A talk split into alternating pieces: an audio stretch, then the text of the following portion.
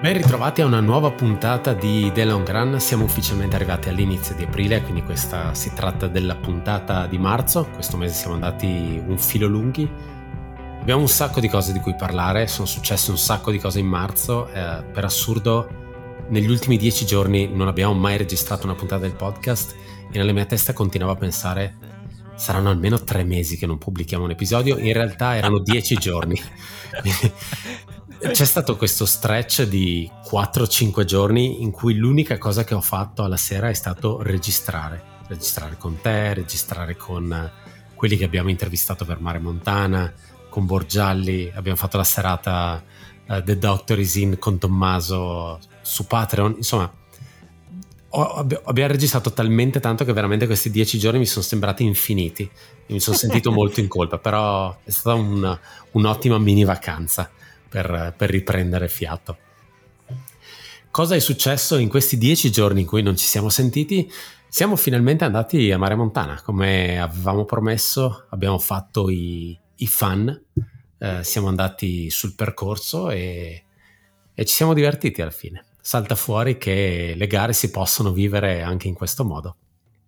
Ma eh, tu sai, io sono un grande promotore, un grande artefice del eh, la corsa corsa è bella, la corsa vista è ancora più bella. No, non è così, però ehm, diciamo che è una cosa che eh, io faccio da sempre perché al, da quando ho iniziato a correre comunque ho fatto da crew ad amici e ho cercato sempre di portare un po' di entusiasmo e ci siamo sempre contraddistinti a partire da Cortina e anche tante altre gare come dei, dei veri fan e dei veri supporter supporter di chi, di chi, finisce a prescindere dal tempo che ci sta mettendo. Tant'è che appunto abbiamo suscitato la curiosità della gente che ci vedeva pensando che fossimo amici di tutti quelli che stavamo incitando. In realtà siamo amici di tutta questa grande comunità, come siamo direbbe Dylan Bowman. Quindi esatto. siamo amici dello sport.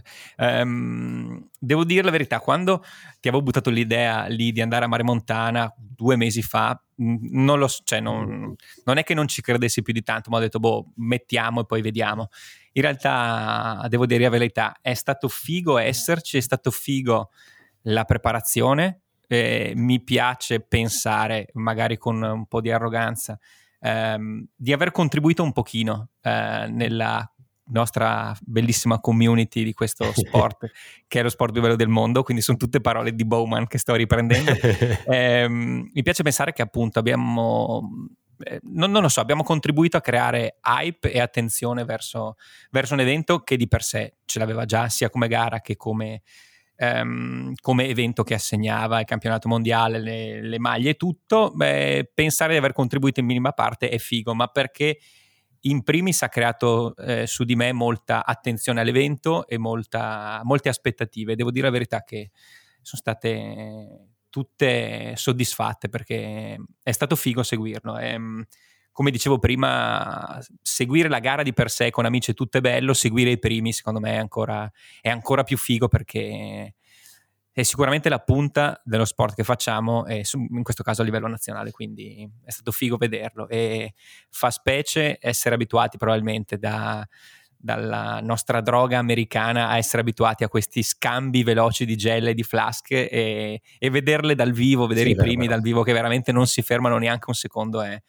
è, è, incredibile più che altro perché lo rifletti su te stesso e dici cazzo non vorrei mai che mi passassero delle flasche così veloci perché vorrei avere il tempo di riposare è figo. Pensa, pensa arrivare a un ristoro e buttare alla tua crew per terra le flasche e poi dire no, no, no, no so, ho solo quelle, devo riempirle anche. Veloci riempile. Esatto. No, secondo me è stato, è stato figo, uno perché come dicevamo poi, come abbiamo detto nella preview, come abbiamo sottolineato quando abbiamo intervistato la gente, il parterre era notevole e potenzialmente Mare Montana può potenzialmente essere la gara eh, più competitiva che vedremo uh, quest'anno in Italia dal punto di vista di uh, atleti italiani. Uh, dall'altro è stato strano seguire una gara di 60 km, non tanto perché 60 km siano corti, Ma perché a livello logistico non è stato, non è stato facile perché uh, volevamo seguire i primi uomini e volevamo seguire le prime donne e ci siamo resi conto che andare al, al ventesimo chilometro era praticamente una scelta obbligata, era forse il secondo ristoro, una cosa di questo tipo, ma sarebbe stato impossibile raggiungere il 32esimo dove il passaggio probabilmente era più bello perché poi lì attaccava una salita molto lunga, lì sarebbe cominciata la vera battaglia. E avremmo avuto casini ad andare al cinquantesimo dove volevamo andare, volevamo andare al traguardo, insomma, da un certo punto di vista um, quello come ho vissuto, mettiamola così, le gare fino ad ora uh, sono, è sempre stato molto sedentaria, rilassata, eh sì. esatto. Io ormai Cortina ha una sua struttura, la, la struttura è si vede la partenza, ci si sposta col gallina dopo aver dormito comodamente nel proprio letto, a meno che non si voglia fare la notte, è stato fatto anche questo, ma ci si sposta col gallina, si trova a parcheggio, si sta là diverse ore, si prende la propria insolazione e verso le 3, 4 del pomeriggio si torna giù a Cortina per vedere quella che è non dico la pancia del gruppo, però quasi, e si vedono passare tutte le persone che si conoscono, eccetera, eccetera. Ecco, è molto più rilassato vedere una gara come Cortina. A me Mare Montana è sembrato di essere rimbalzata come una pallina da flipper, però è stato figo. Alla fine abbiamo visto quello che volevamo vedere, abbiamo fatto una bella fetta di, di arrivi sul finale in spiaggia, complice anche quei 200-300 metri di spiaggia che gli atleti si sono dovuti fare a fine percorso, che diciamo che non aiutava la corsa, quindi non è che arrivassero proprio velocissimi da non poter fare il tifo con tutta comodità, però è stata, è stata un'esperienza figa e se fino a un po' di tempo fa dicevo correre è bellissimo, fare assistenza è bellissimo, fare da volontario è bellissimo, io aggiungo andatevi a vedere anche le gare, perché anche quello secondo me fa parte della, della bellezza di questo sport. Certo, ehm, ancora pochi da quel punto di vista, ancora pochi fan, parlavamo comunque con, anche con, con, Francesco Puppi eh, nella, nella, chiacchierata nel podcast, sì, mh, mm, non è che avessimo, cioè non abbiamo mai fatto fatica a parcheggiare, mm, forse sì, eh, le crew erano quelle che occupavano più parcheggio, ma come eh, equipaggio di fan gli unici, devo dire la verità, però, però ci può anche stare. Eh, sì, come dici tu, la 60 km cioè, è una distanza che ti obbliga a fare delle scelte, oppure hai delle scelte obbligate comunque. Eh, la, l'ora legale e la partenza alle 6 an, era una scelta obbligata di non andare a vedere la esatto. partenza. Sono riuscito almeno questa a vincerla, cioè a costringerti a non, a non, svegliarci a quell'ora. Tutto il resto è veramente, è veramente figo. Eh, sì, il passaggio degli atleti è molto molto veloce, hai poco tempo per eh, per gustarteli, tra virgolette, però quello che non riesci a gustarti durante i 60 e fischia chilometri te li gusti appunto nella, nella passeggiata lungo, lungo, la spiaggia, che appunto ehm, gli organizzatori dicono essere lunga 200 metri, atleti gran corsa davano come 2-3 km di agonia, il percepito esatto. che è esatto. sempre diverso come le temperature. Um, è anche bello eh, lato nostro, penso anche per, per chi ha ascoltato le, le interviste. Intanto mh, un merito, tra virgolette, aver, essere riusciti ad azzeccare eh, le persone da intervistare, cioè le persone da intervistare sono andate veramente, veramente molto bene sia in campo maschile che in campo femminile e riuscire ad associare eh, voce, noi il viso e il viso agonizzante nei vari punti dei percorsi, credo che sia stato, cioè, mh, a, me, a me è piaciuto decisamente aver visto l'amico Riccardo molto felice all'arrivo è stata, penso, una bella, una bella sensazione. Per uno come me che se si lega a certi atleti la vive con, con grande apprensione, come, come scrivevo a, a, Ricky, è uno dei pochi che mi ha dato soddisfazione perché quando io invece mi lego sempre agli americani UTMB, per ora ho sempre preso delle bastonate che a Courmayeur voglio sempre tornare a casa con braccia conserte e, e labbra pendule, quindi anche da quel punto di vista è stato figo. E, ehm, è stata una bella battaglia, è stata una battaglia combattuta. secondo me ha riservato delle belle sorprese eh, delle belle sorprese. Ha riservato la sorpresa della battaglia in campo maschile e in campo femminile, che secondo me è quello che tiene su un po' poi tutto, tutta la baracca e tutta l'attenzione, perché se una gara è scontata dall'inizio alla fine diventa un pochino noiosa. Eh, se per i primi posti comunque quelli che erano le, i pronostici si sono rispettati, dal secondo in poi è stata una bella battaglia, quindi ce la si è goduta quantomeno, quantomeno noi che, che si seguiva la gara. Che poi appunto dicevamo il discorso del uh, seguire una gara da 60 ti obbliga a fare delle scelte, ma stavo in realtà ragionando anche adesso, è da un certo punto di vista una gara come UTMB, che è molto lunga, che richiede molto tempo, ovviamente le distanze tra anche solo magari il primo uomo e il quinto uomo sono certo. per assurdo abissali eh, lì magari te la godi di più la gara in sé nella prima metà, magari vedi un sacco di passaggi Courmayeur, passata la metà gara, lì devi scegliere quale cavallo seguire. Quindi eh, anche solo mi ricordo per noi quest'anno era stata una cosa del tipo proviamo a vedere i primi, li abbiamo mancati mi pare uh, a Valorsin, li abbiamo man- mancati di poco, siamo riusciti ad arrivare poi li abbiamo mancati, siamo riusciti a vederle quest'anno. Quando eravamo con, con gli slip, Star and Stripes e la bandiera esatto, al collo, esatto. che andavamo verso Triangolo, suonando l'inno, cantando l'inno fuori dalla finestra. Esatto. Sì, sì, sì, li avevamo poi avevamo deciso di tornare a, a Chamonix per vedere gli, l'arrivo dei primi, insomma, quindi insomma, è un pochettino più difficile a livello logistico, lì veramente devi decidere chi seguire. Ecco, da quel punto di vista forse il, il live vero e proprio, lo streaming forse quello ti permette di vedere la gara. Però alla fine non è tanto differente dal, dalla differenza che c'è tel, tra il vedere un determinato sport in televisione dove anche il commento sportivo, hai la telecamera che entra vicino all'azione, eccetera, e vederla allo stadio dove hai comunque un insight completamente differente. Sono esperienze diverse, eh, è una cosa che consiglio di fare magari questo è ovvio, eh, Mare Montana era importante per noi, tra virgolette, perché poi volevamo seguire qualcosa a cui avevamo dato attenzione e a cui tenevamo. Non ci vedo. Aspetta, parentesi, devo dire anche la verità. Mi è piaciuto, visto che mancava il coverage, mm, visto che mancava lo streaming, essere riusciti a sopperire a questo, perché il mio obiettivo dichiarato ad Ale è stato, visto che non c'è la copertura Ale, cazzo, andiamo giù, ehm, abbiamo fatto tutta un, una preparazione. Andiamo lì, non facciamo dei live, non facciamo interviste, ma scascasse il mondo, stories vengono fatte esatto. in tutti i ristori dove andiamo. Appena montato in macchina, dopo il primo ristoro, mi sono reso conto che non avevo mai toccato il cellulare e quindi è andato tutto a puttane e va bene così. Quindi lo raccontiamo adesso. però, però ti fa anche rendere conto il fatto che comunque um, l'abbiamo vissuta veramente da persone che volevano essere lì perché volevano vedere lo svolgimento della gara e non con la testa del tipo no, adesso dobbiamo creare dei contenuti social no, per dare qualcosa a chi è dall'altra parte. Cioè, onestamente, eh, come te, non ho mai pensato, per quanto avessimo fatto il discorso del tipo, ah, siamo qui, potremmo fare dei video, potremmo fare delle stories, potremmo fare dei live, magari commentando quello che sta succedendo, è tipo, non mi è mai passato per la testa il, Zero, il fare. Mai. Quindi ci siamo goduti la gara, chi c'è stato c'è stato e pace. Quello che diceva, immagino, non, non, penso che da qui a, a 5 anni Mare Montana diventerà Mare Montana o il campionato nazionale. Eh. Diventerà Zegama, non diventerà Serzinal, non diventerà Sadio cosa. Quindi eh, abbiamo il tempo, dici? 2024 sì, sarà l'anno delle stories, stories, e esatto. del coverage. esatto.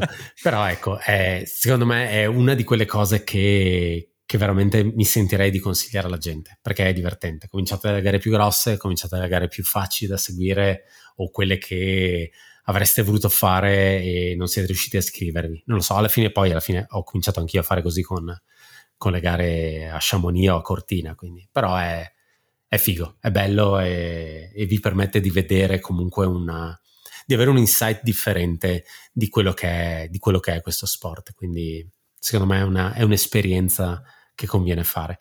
E alla fine è stato anche bello vedere, vivere tutta la parte di Expo. Tra l'altro posso dire, tra parentesi, uno degli Expo più belli che abbia visto, non tanto perché fosse ricco di, di, di, cose da vedere. Onestamente, se mi chiedi che stand c'erano, te ne so dire magari quattro. Ma per il posizionamento, per il fatto che fosse all'aperto, lungomare, la giornata sicuramente ha aiutato.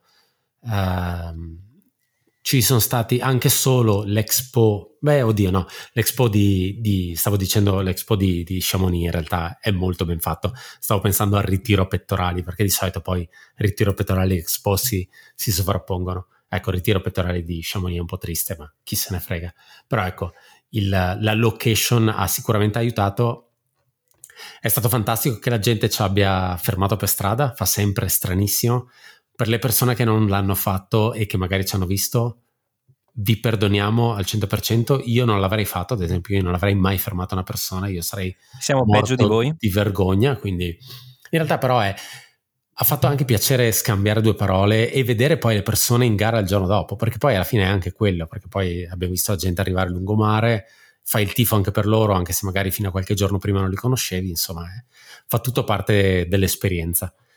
La community. Esatto. È questo. Tre. Arriva subito, e... secondo me, la denuncia nei prossimi giorni.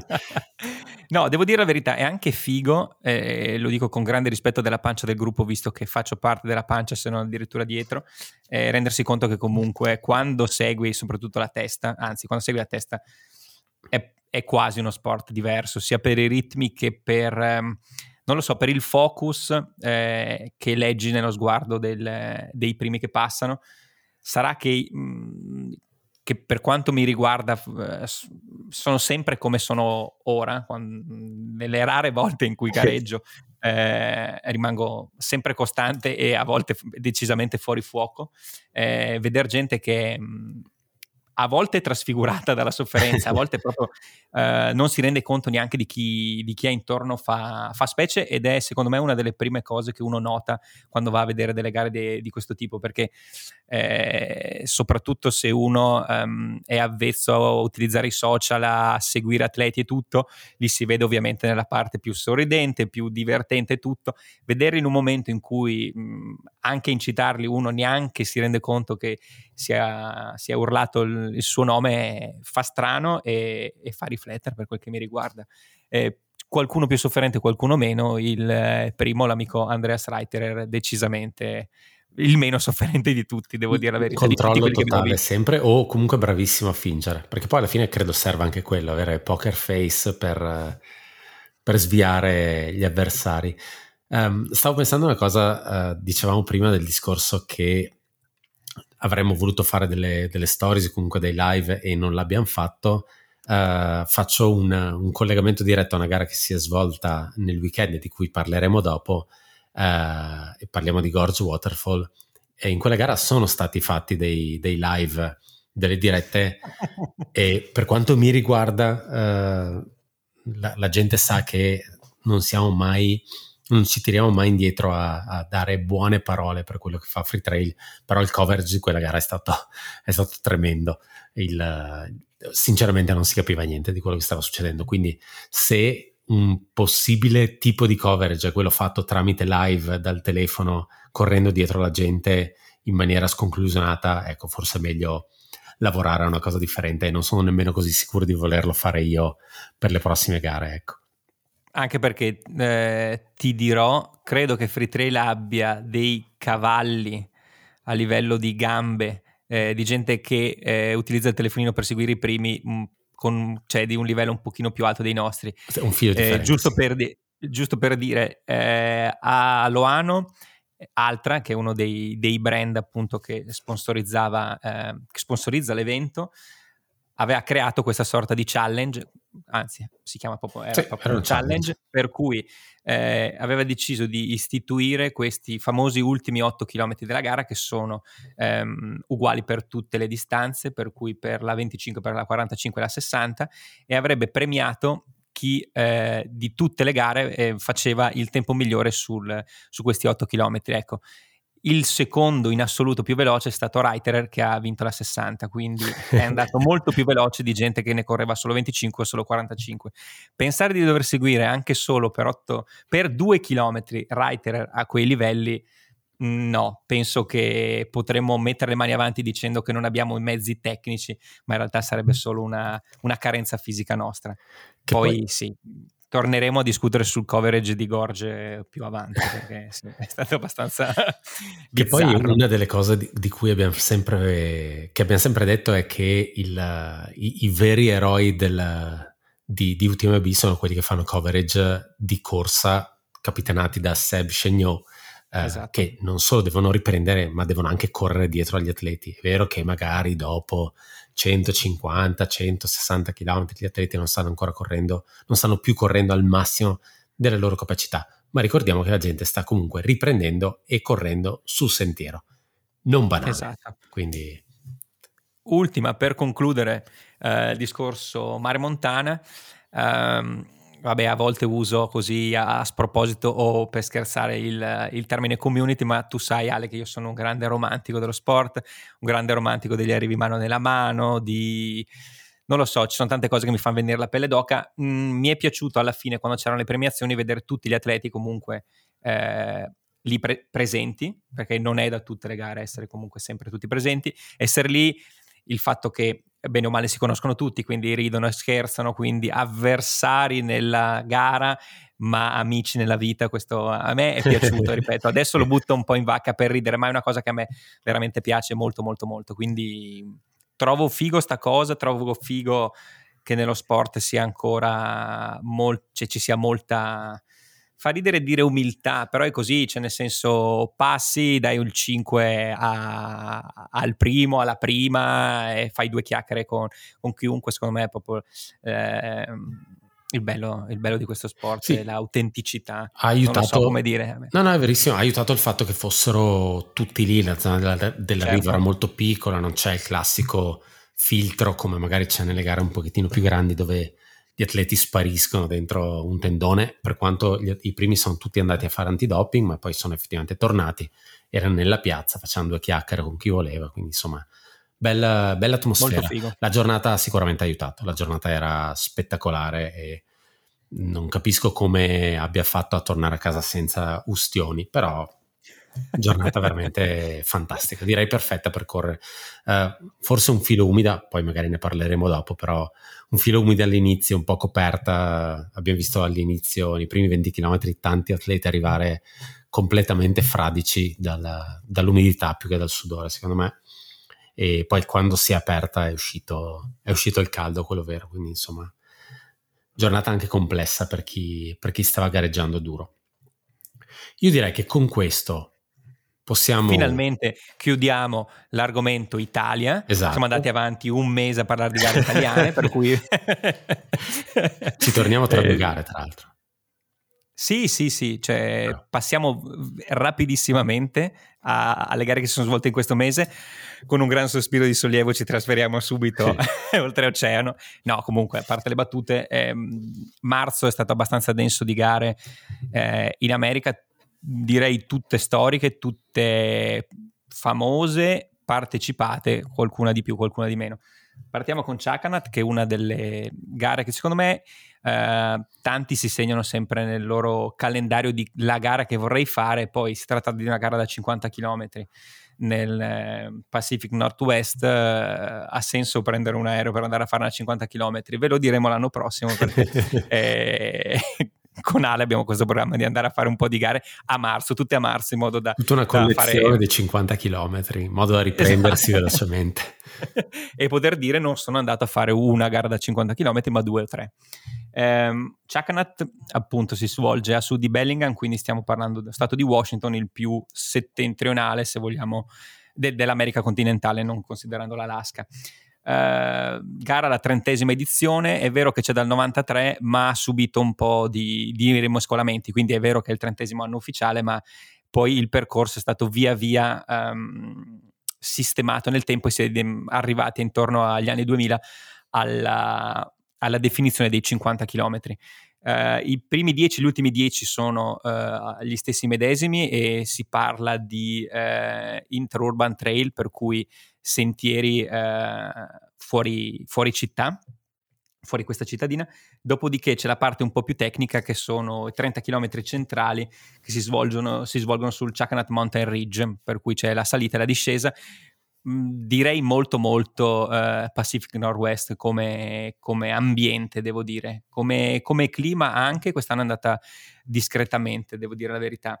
Uh, il premio non è altissimo perché si tratta di 600 dollari per il primo, quindi non tantissima roba, però negli anni è sempre stata una gara super partecipata, anche l'anno scorso avevamo visto uh, Peterman, Drew Holman, Steven Kersh che erano andati quest'anno si, si, è ripetuta anche perché secondo me anche questa gode del fatto di eh, avere una sua storia, avere una sua partecipazione per cui esserci è importante, casca anche molto bene perché si tratta comunque di 50 km fatti a metà marzo, quindi mh, mm, una bella sgasata.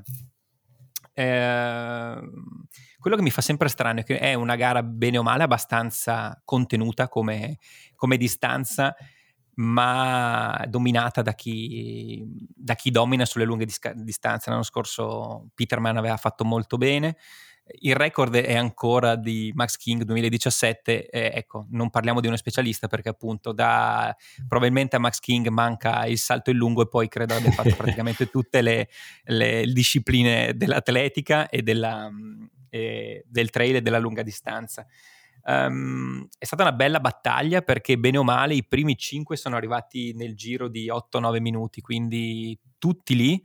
Uh, vi consiglio, e quindi per ora parliamo bene, poi parleremo un po' meno bene di Free Trail. Il video di Free Trail su Chakanat ha, secondo me è figo. Ritorniamo sempre sul solito discorso. Uh, in 10 minuti, un quarto d'ora riesce a racchiudere gli highlight della, della gara um, senza troppa poesia, senza troppa epica, uh, senza troppi discorsi, semplicemente si seguono uh, gli atleti, i primi in questo caso. Uh, mi ha positivamente stupito vedere vincitore con, in 3 ore e 33, ricordiamo 50 km, quindi decisamente menato, Adam Merry. Adam Merry che citiamo da un po', perché bene o male fa parte della cricca dei ragazzi di Boulder, lui, Seth Rowling, Matt Daniels, uh, Drew Holman e adesso si è unito anche eh, l'Errabondo e il Ramingo Aiden Oaks, eh, che fa parte quindi della cinquina di, di Boulder. Adam Merry è sempre stato eh, uno di loro, uno che abbiamo visto in partenza in, in tante gare finirla, finirle più o meno o non finirle. Eh, tra l'altro sono andato a vedere l'anno scorso ha fatto da pacer eh, in, ad Hard Rock a John Kelly, così, giusto per. Quindi è uno che riesce a distinguersi bene sulle 50 km e anche fare da pacer su qualcosa di decisamente più lungo e tecnico. Um, finisce 15 secondi dietro il record del percorso, quindi significa che al di là del, del parterre, che secondo me è stato abbastanza nutrito, comunque un tempo pazzesco. Ehm, non consideriamo i, le 3 ore e 24 di Peterman che ha fatto l'anno scorso perché il percorso è un pochino diverso e quindi giustamente viene considerato quello sul percorso originale.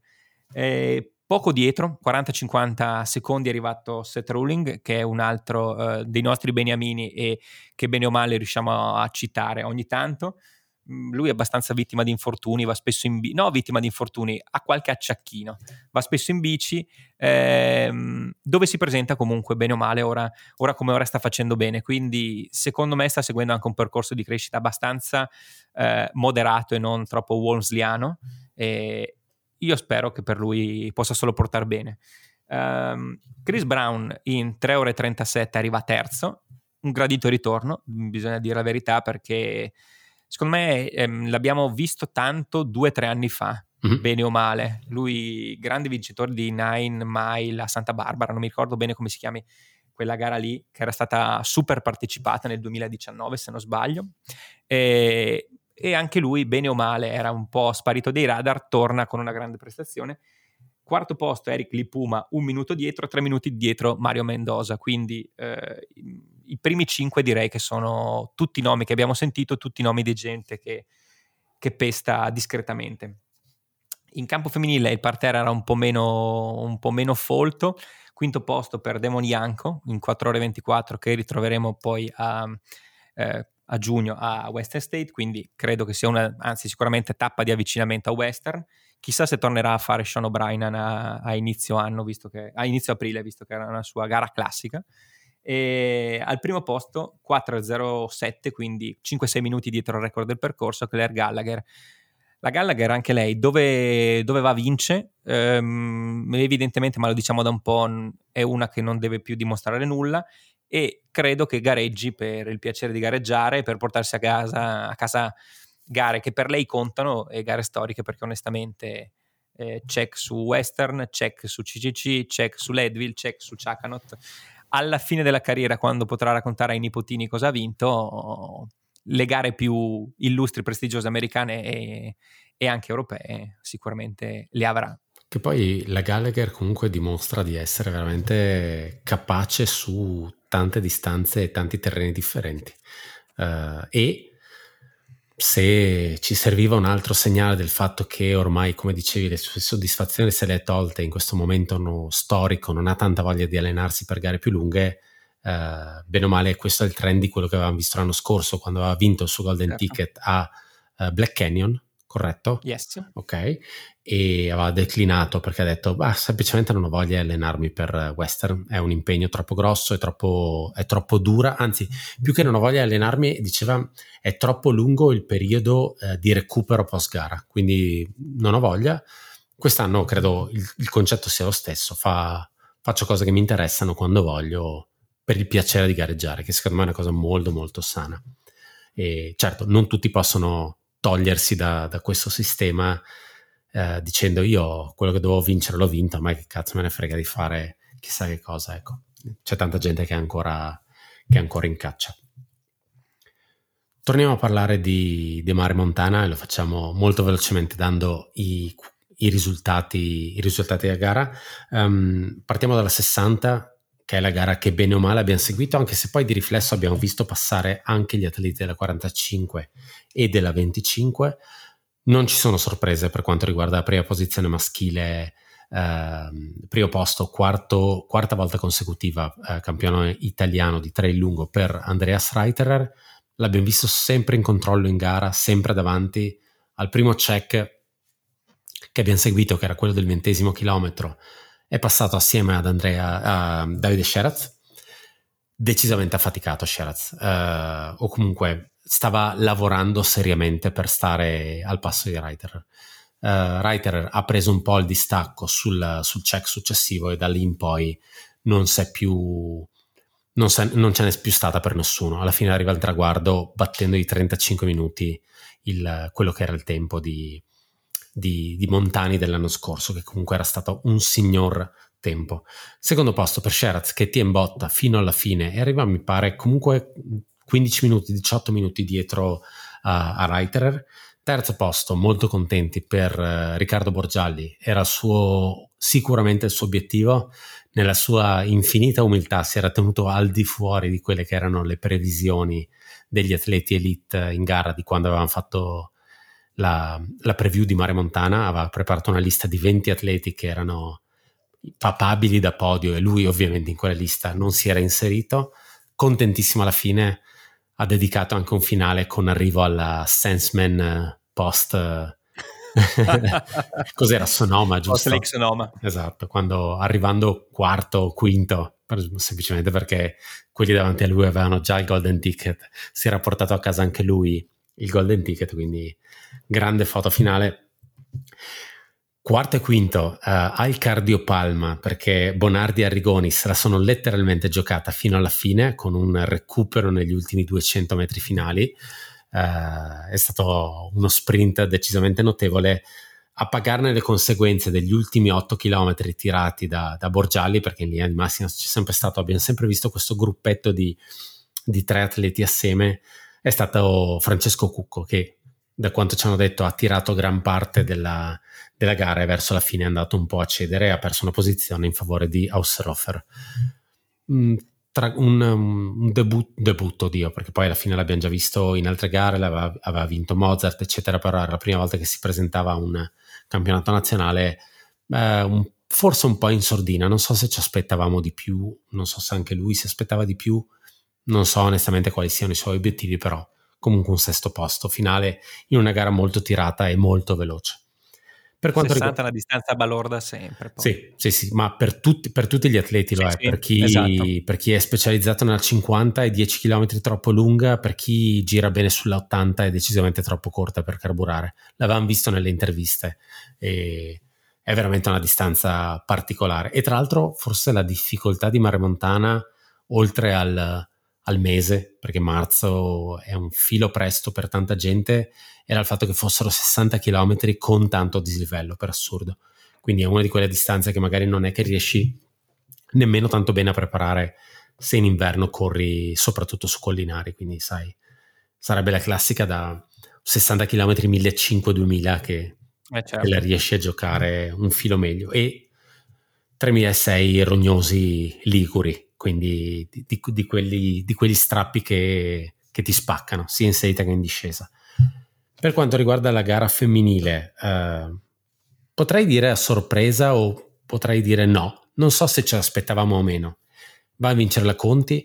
Da un certo punto di vista potevamo anche aspettarcelo. È una delle atlete che si è fatta più vedere l'anno scorso, che ha portato a casa risultati veramente importanti.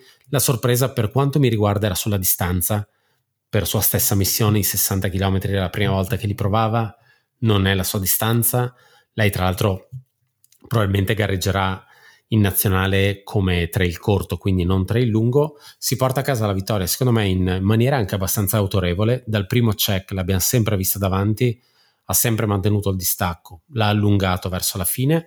Secondo posto per Marina Cugnetto, molto contenta lei, ha fatto veramente una bella gara, anche lei in controllo sempre, eh, tranquilla, ha mantenuto la sua posizione, se l'è giocata molto bene. Dietro di lei Camilla Spagnol, anche lei ne avevamo parlato nell'intervista di gennaio, febbraio, adesso non ricordo esattamente quando avevamo registrato. Lei diceva che giustamente Mare Montana era uno dei suoi obiettivi per tornare in nazionale. Il terzo posto probabilmente la rimette senza problemi in nazionale. Anche lei molto contenta all'arrivo. Chiude il, il quintetto Alessandro Olivi e Francesca Pretto che arrivano a un minuto di differenza l'una dall'altra con un finale eh, lungo, lungomare al Cardiopalma, dove diciamo che non se la sono giocata. A quel punto eh, Francesca, che era dietro di lei, dietro del, di Alessandra di un centinaio di metri, 50 metri, semplicemente ha mantenuto la posizione, hanno chiuso così e si portano a casa quarto e quinto, quinto posto. Per quanto riguarda brevemente la 45, Cristian Minoggio Team Dinamo, che ha fatto abbastanza man bassa questo, questo, weekend, dimostrando di aver fatto un'ottima scelta per quanto riguarda gli atleti nel panorama nazionale. Va a prendersi il primo posto nonostante, nonostante si sia perso, mi pare, nella parte finale del percorso. Forse mi pare mi dicessero che nella, arrivato a Loano si è perso, quindi nella parte bassa del percorso. Mattia Gianola, secondo posto. Alessandro Macellaro, quarto posto e poco dietro di lui eh, Michele Meridio, che tra qualche settimana sarà a giocarsela a Canyons assieme a Tom Evans e Aiden Oaks. Quindi comunque anche lui contento, nonostante abbia mancato il podio di qualche minuto. Uh, gara femminile, primo posto per Giovando Chiara, secondo posto per Andrea Merli e terzo posto per Luisa De Matteis. Forse questa è la gara un filo meno uh, che se la sono giocata un po' meno, i distacchi erano maggiori tra il primo e la seconda posizione rispetto, rispetto alle altre categorie. Eh, segnalo solo sulla 25, eh, primo posto per Camille Magliano, anche lei Dinamo, sec- settima overall, subito dietro di lei eh, Gediminas Grinius, che ormai si è dato alle gare, alle gare brevi. Non ho, non ho, sinceramente mai più capito se le gare lunghe non sono di più di suo interesse, per quanto poi l'abbiamo visto su gare lunghe è andato a provare a prendersi anche il... era andato in Thailandia a provare a prendersi il pettorale per UTMB e non ce l'ha fatta, però appunto è arrivato ottavo sulla 25, sulla 25 km. Vibram è comunque main partner della gara, quindi probabilmente piuttosto che non fare niente ha detto vado a farmi una sgambata e si è portato a casa all'ottavo posto. Ritorniamo eh, negli Stati Uniti dopo questa questo piccolo balzo in Liguria e torniamo a un'altra gara Uh, sempre West Coast, un po' più, un po più bassi, eh, rimaniamo in California, altra gara storicissima perché è la 33esima edizione, visto che la prima risale al 1990, parliamo di Way to Cool, altra 50 km, eh, a differenza di Chakanat è un filo più veloce perché bene o male a 1400 metri di dislivello tendenzialmente, è sempre stata gara eh, da da motore, da motore che spinge e da, e da, gente che corre e che va. Eh, molto molto partecipata, quest'anno i tempi un filo più, più lenti, io credo dovuti non tanto al, al, parterre decisamente folto, ma al tempo perché c'è stata molta pioggia, molta acqua, molto fango, eh, abbiamo visto anche foto dell'arrivo abbastanza fangose. Eh, per cui io credo che sia dovuto a quello il fatto che sono andati un filo più lenti. Um, campo femminile abbiamo al primo posto Catherine Short in 4 ore 03 che abbiamo visto quinta bandera quest'anno, quindi tanta roba riuscire nel giro di qualche mese a, a risultare molto bene in una gara de, di una lunghezza doppia di questa, poi tre mesi dopo presentarsi al via di una gara molto molto frequentata e stampare un 4.03. Siamo a indicativamente 15 minuti di distanza dal record del percorso, ripeto, mh, mm, probabilmente non sarebbe andata a aggredire il record e a stamparne uno nuovo, però magari un 5-6 minuti eh, limati con un tempo migliore, un po' più asciutto, quello, quello probabilmente sì. Pochissimo dietro, neanche un minuto, eh, la nostra adorata Lea Yingling, eh, anche per lei gara di, di avvicinamento a, a, Western, visto che appunto a giugno a Palizades Tao sarà, sarà in partenza anche lei ehm, si sta allenando molto in zona Moab, eh, abbiamo più e più foto e video dei, degli allenamenti che fa lei, Jimmy Elam, eh, Phil Melanson che è il uh, Lost di mm, Single Track Podcast, eh, molto fotografata e videata visto che il marito eh, è fotografo di, uh, sportivo, per cui credo che sia un, più un portfolio per lui che un, eh, che un modo per mettere in mostra, mettere in mostra lei. Eh, tre minuti dietro Katie Ashmouth, anche lei assidua frequentatrice di, di western, quindi eh, un trittico di, di livello e anche per noi di persone conosciute campo maschile eh, i nomi sono un po' meno noti. Eh, il primo um, è Craig Hunt, abbiamo visto un mese fa perché è arrivato secondo a Formidable, eh, 40 km.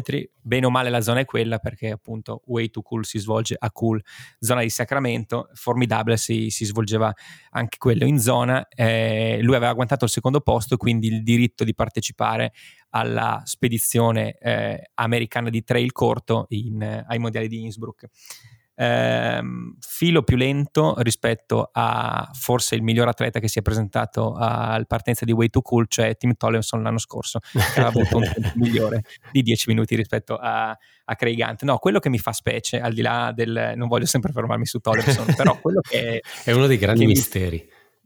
di quest'anno. no, eh, sì, ma non voglio aprire la parentesi sul mistero del 2023 di Tollefson, però pensare che un atleta che si dedica a una distanza eh, come la 100 miglia e vocato e dedicato a quello abbia ottenuto un tempo di 10 migliori, minuti migliore di, di, uno dei due eh, eh, maschi americani che automaticamente sono stati scelti per il trail corto dice tanto secondo me della, della velocità e dei cavalli che ha, che ha e ha sempre avuto Tollefson che noi abbiamo conosciuto bene o male a UTMB e nella mia mentalità era uomo da, il, l'americano più montagnoso che potevo immaginarmi. Vedere che ha un tempo più basso di uno che si dedica alle gare, alle gare corte fa, fa, capire che stiamo parlando di, di, un, di un grandissimo atleta. Chiudo la parentesi. Però Secondo era, posto. Era, tra parentesi, la, quello che diceva Tollefson era il, la, la, sua più grande maledizione, il fatto che in questo momento ai brand piacciono le gare lunghe e lui è costretto, tra virgolette, a fare gare lunghe. Certo. Eh, per sua stessa missione, lui dice a me si adattano di più le gare più corte e più veloci. Alla fine lui arriva dalla, dalla, dalla maratona, comunque, cioè certo. da, da, quel tipo di background. Quindi 2.17 se non sbaglio. Quindi e... mi, rendo anche conto della, della, sua difficoltà. Poi che lui, la sua fortuna dal punto di vista trail e quindi dal punto di vista della, della visibilità per un brand l'abbia avuta su gare molto lunghe, quella è una croce che purtroppo si porterà dietro per un po' di tempo fino a che un brand magari non gli dirà ascolta, corri quello che vuoi, a noi non interessa. Sì, sì, anche perché come, come, dicevamo l'anno scorso, la preparazione a Western l'anno scorso è stata perfetta, sì. con gare che a distanza di un anno dimostrano che il livello era molto molto alto, a prescindere dal fatto che non avesse una grande competizione l'anno scorso. Eh, secondo posto anche qui eh, di un minuto neanche dietro è Ryan Baker, ehm, uomo da gare un po' più sempre di questa distanza ma un filo più tecniche perché terzo a Broken Arrow, terzo a, a Randerut, quindi eh, sicuramente qualcosa in cui bisogna scalare un po' le marce e, e dedicarci un po' più tempo al power hiking sicuramente. Eh, terzo posto Chris Myers, lo avevamo incrociato, lo, l'avevo buttato lì come nome da tenere d'occhio alle preview di Bandera. Eh, Uomo Salomon, io credo che sia Uomo Salomon perché ha vinto la McDowell Mountain Frenzy a dicembre, gara Ravaipa che um, permetteva ai, al primo uomo e prima donna di ottenere un contratto di un anno con Salomon. E l'avevamo trovato appunto a, a Bandera in cui aveva stampato un quarto posto nella prima uh, 100 km che aveva eh, che avrebbe affrontato per l'appunto. Um, quindi se, secondo me io ti direi che è un nome da tenere d'occhio in quest'anno e negli anni a venire perché è giovane, dovrebbe avere 24, 25, 26 anni, amico di Matteo Seidel di cui poi parleremo, eh, sarà una sorpresa. Eh, ha fatto anche da pacer a Black Canyon negli ultimi, negli ultime non so quante miglia, ma comunque ha fatto da pacer entrambi con il, eh, il cappello da pescatore di Salomon. Eh, nome da tenere d'occhio per l'appunto perché in due gare decisamente differenti come eh, non tanto come corribilità, ma come distanza si è portato a casa un quarto e un terzo posto. Quindi per ora un 2023 che sta sorridendo al buon Chris Myers. Possiamo parlare di Gorge Waterfall, l'abbiamo, l'abbiamo già, l'abbiamo già prediscusso prima. Eh, partiamo col dire che seguire la gara è stato, è stato un disastro. Eh, a, me, a, me, spiace per, per Bowman io credo che eh, gli americani, secondo me, in questa prima parte dell'anno eh, ci abbiano abituato troppo bene, per quanto anche Black Canyon sia stata problematica, magari dal punto di vista del riconoscimento degli atleti, perché giravano solo con il drone e tutto quello che vuoi. Eh, per quanto mi riguarda, Gorge Waterfall era stata talmente tanto pompata, soprattutto in questo secondo anno, in questo sophomore year, eh, in cui è in mano a Bowman e a quelli di Daybreak Racing. Mi aspettavo, mi aspettavo veramente tanta roba.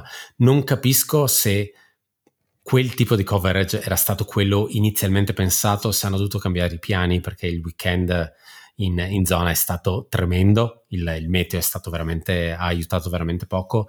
Sta di fatto che ogni volta che provavo ad andare su Instagram e provare a seguire la gara non capivo chi stessero seguendo, in che punto della gara fossero, quali erano le posizioni della classifica, anche perché a un certo punto rispetto ai primi due giorni mi pare, quindi eh, per fare una parentesi, um, il uh, Gorge Waterfall si svolge come un festival alla europea e sto facendo le, il virgolettato, venerdì si corre la 30 km, uh, sabato si corre la 100 km e domenica si corre la 50 km anche per, come Broken Arrow, per dare in modo a dare la possibilità agli atleti magari di correre più distanze. Eh, I primi due giorni mi pare che Bowman fosse rimasto alla, alla, all'arrivo, a fare da MC della gara, quindi a gestire eh, le arrivi delle persone, a raccontare. La, per quanto riguarda invece la 50 km hanno provato a essere sul percorso, a seguire gli atleti, passavano i primi, li seguivano col telefono, insomma. Non so se sono io, non so se sono troppo vecchio e non riesco a capire queste cose io non ho capito è stato, un cazzo. È stato un disastro. Da, da, seguire è stato un disastro. Però comunque si è riusciti a recuperare i risultati della gara, questo non è, questo non è un problema, alla fine ci sono stati dei post. Per assurdo eh, ci sono persone che sono, credo, loro collaboratori, eh, che sono molto bravi a, a, a, a, fare dei recap di quello che è successo dal punto di vista delle posizioni in classifica delle gare Uh, parliamo di 8 Station Fireball che magari qualcuno ha visto su Instagram perché posta meme uh, però su Twitter posta solo risultati di gare, quindi di questo gli sono assolutamente grato. Quindi grazie a lui riusciamo a sapere che sulla 30 km, 800 metri più o meno di dislivello che si è uh, gareggiato venerdì, al primo posto è arrivato Liam Miro e al primo posto donne è Bailey Kowalczyk. Eh, Miro praticamente eh, da quello che leggevo su Iron Far, la gara è stata veramente poco seguita da questo punto di vista, fino al 2022 correva i 5.000 metri. Il, il suo personale è 13,56, quindi un, atleta, un altro di quegli atleti che arriva da un contesto completamente, completamente differente e che adesso comincia a mettere il suo piedino nel mondo del trail.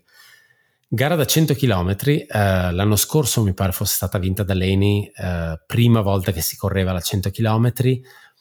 Non lo so, non riesco, non so se cadeva male in tutto questo susseguirsi di weekend da gara da 50 km che sono il perfetto tune-up per Western States, come dicevamo prima, o anche solo per, magari per Canyons. Sembra, è sembrata poco partecipata. Non so se il weekend appunto meteo non ha aiutato. Uh, al primo posto, gara da 100 km, 3300 metri di dislivello, gara con premio, uh, stesso premio per, per, il primo uomo e donna, uh, 2500 dollari, quindi anche un bel cachet da quel punto di vista. Primo posto per Vincent Bouillard, atleta francese che avevamo già visto in uno dei tuoi trail fest preferiti, che è Mammoth Trail Fest, arrivato, arrivato quinto l'anno scorso eh, però solo alla 50 km. Seconda posizione per Blake Slatten Green, atleta relativamente nuovo, eh, riporto un sesto posto a Chakanat, comunque è un posto di tutto rispetto per una gara che comunque è decisamente veloce, specialmente in un anno che è stato molto veloce, anche per quello che dicevi prima del record, di, record non riconosciuto di Peterman.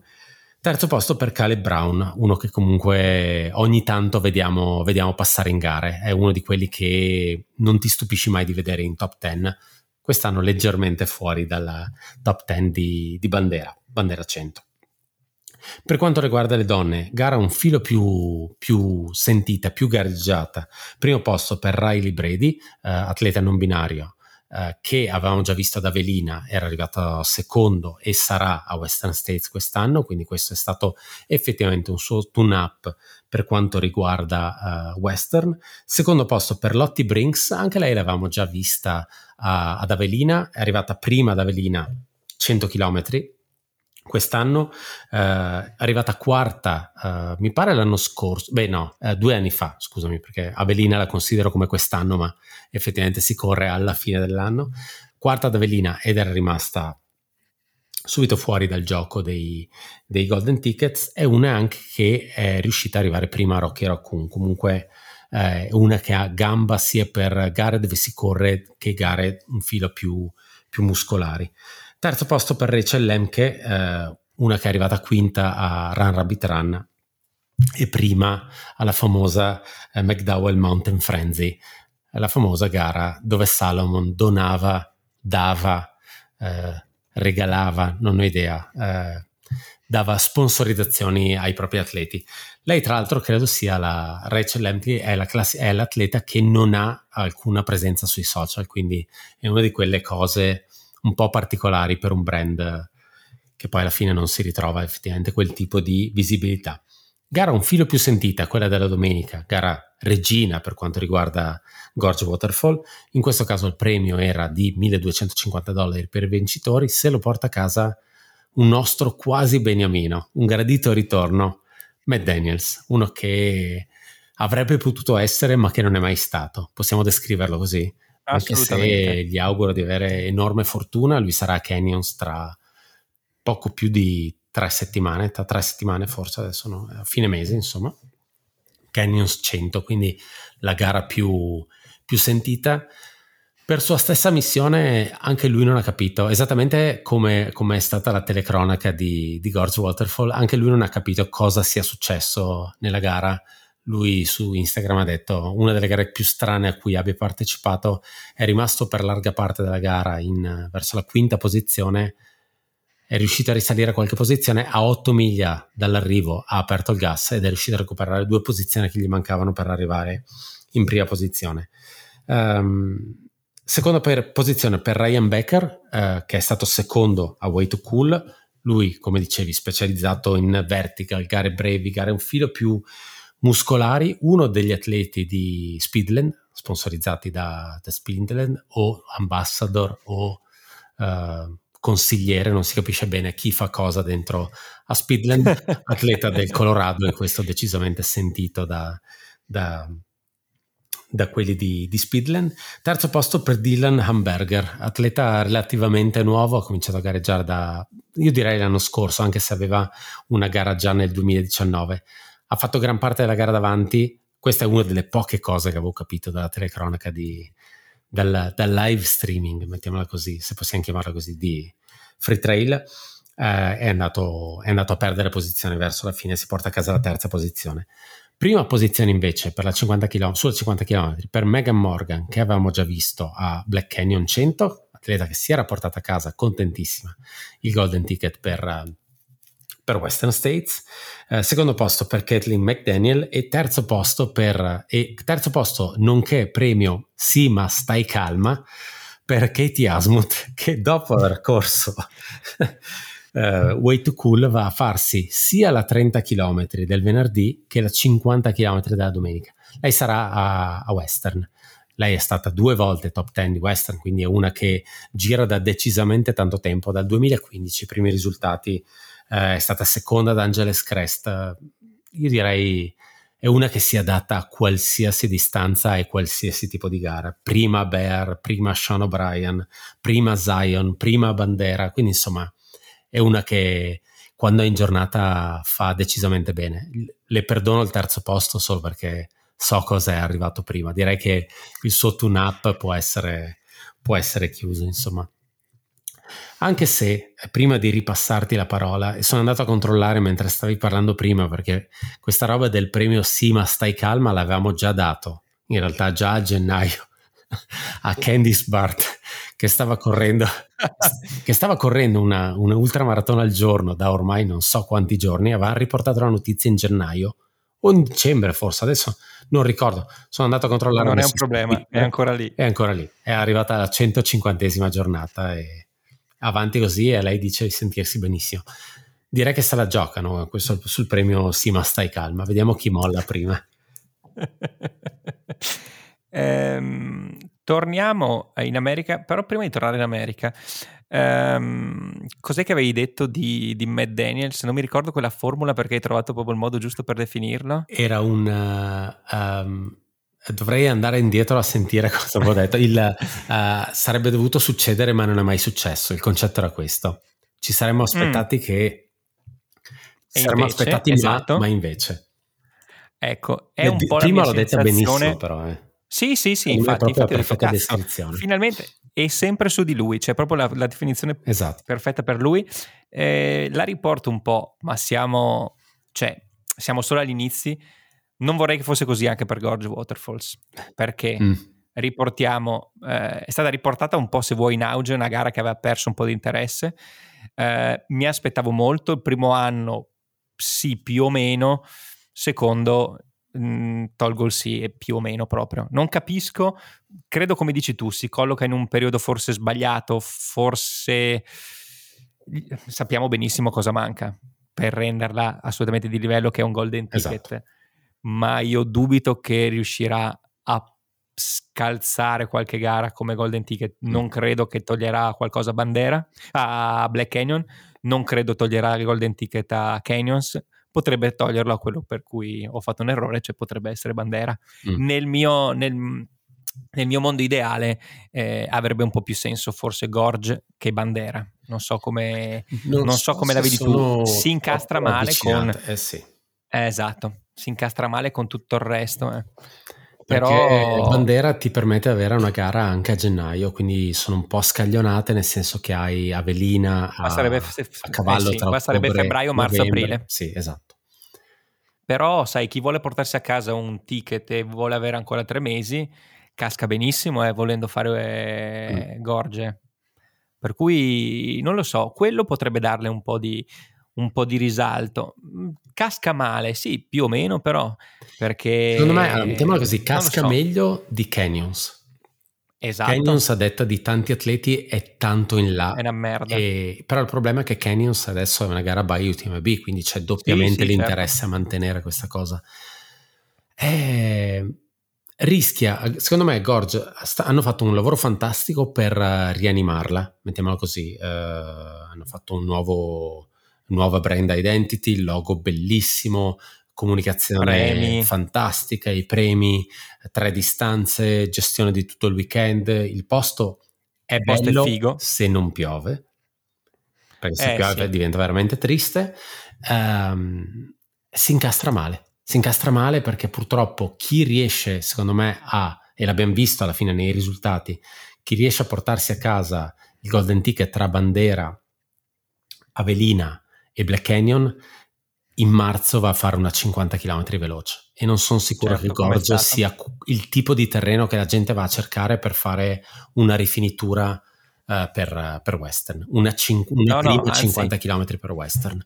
È quanto di più sbagliato, cioè ti abitui a un 100% di umidità quando hai bisogno di abituarti al 100% di, di secco. Per quanto si è visto, non so, che... Tyler Green sì, l'anno sì, scorso sì. l'ha fatta eh, per poi andare a fare, però insomma non so quanto si adatti, ecco però se non sbaglio aveva fatto 50 km. 50 km, io parlo di 50 esatto. km, l'accento secondo certo. me è fuori, non ha senso. E dall'altra ti dico, in un mondo, come dicevo prima, perfetto, avrebbe quasi più senso, ma adesso sto ragionando, eh, sto ragionando così a, a, braccio e per consulenze poi possono mandarci dei messaggi. Canyons, come dici tu, eh, sia instradata verso, um, cioè orientata su UTMB e potresti tenere quello come evento UTMB, anticipare un golden ticket a Gorge Waterfall e così riesci a anticipare di un mese l'ultimo golden ticket e saresti a posto. Anche perché Cazzo, guarda come ti ho quadrato il cerchio. aggiungiamo un altro dettaglio, Canyons è quest'anno e presumo anche negli anni a venire perché non riusciranno non so quante gare riusciranno a prendere, è la major per gli Stati Uniti. Esatto. Per l'America. Esatto. Quindi ha la doppia riesce a tenere i due discorsi di, esatto, riesce a tenere i due discorsi distinti e dargli giusta, il, la, il, giusto peso. Chi è orientato verso eh, ticket va a Gorge e chi però vabbè eh, ne discuteremo Sarebbe con, un buon modo per rianimarla. Uh, eh, ne, sì. ne, parleremo brevemente poi nelle gare di aprile. Uh, abbiamo visto che un piccolo cambiamento in termini di calendario a livello di importanza di, per le qualificazioni mondiali uh, per gli Stati Uniti ha svoltato completamente l'exonoma, però ne parliamo poi dopo. Ne parliamo dopo. Eh, rimaniamo negli Stati Uniti, eh, le, eh, ci spostiamo a ah, scusami, destra in basso. Ti rinterrompo. Dimmi. Resta il fatto che una delle nostre ipotesi era uh, Bowman sta mettendo in piedi, per quanto poi non sia gestita da Free Trail, ma è gestita da Daybreak Racing, questa cosa per poi dire a UTMB, se volete, noi abbiamo una gara negli Siamo Stati qua. Uniti potrebbe sì, essere certo. ravvivata anche da quello, eh, per carità. Sì, sì, hai due, hai due opzioni. Sicuramente è più con le mani in pasta Dylan sì. rispetto a noi, quindi credo che non dovremmo insegnargli niente, no. neanche dargli degli spunti. eh, come dicevo, ci spostiamo un po' eh, più al centro, eh, eh cioè mh, mm, in basso a, a, destra, per cui rimaniamo sul centro-ovest degli Stati Uniti, eh, nello Utah a Moab con Behind the Rocks Ultra, gara che tendenzialmente non è che sia partecipatissima. A noi piace perché A, posto bellissimo, Uh, B sarà una delle 50 km che io e Ale andremo a fare l'anno prossimo in questo eh, tour di marzo. Faremo 4-5 50 km detto da chi corre 10 km a settimana quest'anno ehm, organizzata da Mad Moose, bellissimo nome per quel che mi riguarda, quindi C, eh, di una gara super partecipata perché mi sono andato a vedere i, le, i migliori 10 risultati. Eh, in ambito femminile non c'era pericolo di sbagliare su chi avesse il record del percorso perché appartiene all'Auda Walter del 2018, ma c'è andata Marian Hogan, eh, Eddie Bracy. In campo maschile 2017 è stato frequentatissimo. Mi è anche venuto un dubbio che ci fosse quasi un, un camp Salomon vicino, perché a parte Chris Mocco che detiene il record sempre in quell'anno, eh, terzo miglior tempo di Matteo Blanchard 2017, quarto miglior tempo di Greg Bollet. Ho detto, siccome sono tutti e due francesi o hanno fatto un giro insieme qui in zona o probabilmente avevano un camp, un camp lì. Ehm, quest'anno appunto come eh, tanti altri anni a eccezione del 2017 la gara non è stata frequentatissima, eh, tra le varie distanze, anche questo è un festival all'europea evidentemente, le gare più interessanti per quel che ci riguarda sono le 50 km in cui eh, vince in campo femminile Eddie Bracy, anche lei vista e rivista in questi, in questi anni di eh, The Long Run. Um, in campo maschile con record del percorso Jonathan Rea, anche lui l'ennesimo uh, Western State Runner uh, nel 2023 che evidentemente si sta preparando con distanze, come dicevamo, su intorno ai 50 km e eh, un ambiente decisamente più simile a quello che andrà a trovare a Western, trovandosi nel tra virgolette, anzi no, nel deserto a tutti gli effetti arido del, di Moab e dintorni. Eh, gara da 50 miglia invece che è stata vinta in campo maschile da Annie Hughes e vinta in ambito overall da Annie Hughes, quindi first overall. Eh, lei continua con questo filotto di, di vittorie nel Colorado e, nei, e negli stati attigui. Eh, non ho capito cosa farà quest'anno, forse riproverà Hard Rock o forse è proprio una di quelle selezionate per Hard Rock. Non, ne, non ho la forse, idea. Forse sì, lei aveva fatto I Lonesome l'anno scorso, l'aveva vinta. Esatto. Eh, forse è l'unica gara eh, dove ha deluso, perché poi ha vinto anche Leadville, eh, l'unica gara dove ha deluso è stata Avelina. Avelina. Esatto. Decisamente Gara non, non sua, sua. evidentemente. esatto. per tante ragioni. E, um, andiamo a chiudere con uh, un'ultima gara che spero anche questa rientrerà nel nostro tour. Non so come si adatta a livello di gare eh, rispetto cazzo, a Moab. Devo segnarmele perché eh, siamo una, due, tre, quattro, cinque gare. Sono eh, non va bene. Weekend, dobbiamo, eh, dobbiamo trovare. Dobbiamo vedere se marzo del prossimo anno riesce ad avere cinque weekend. Comunque.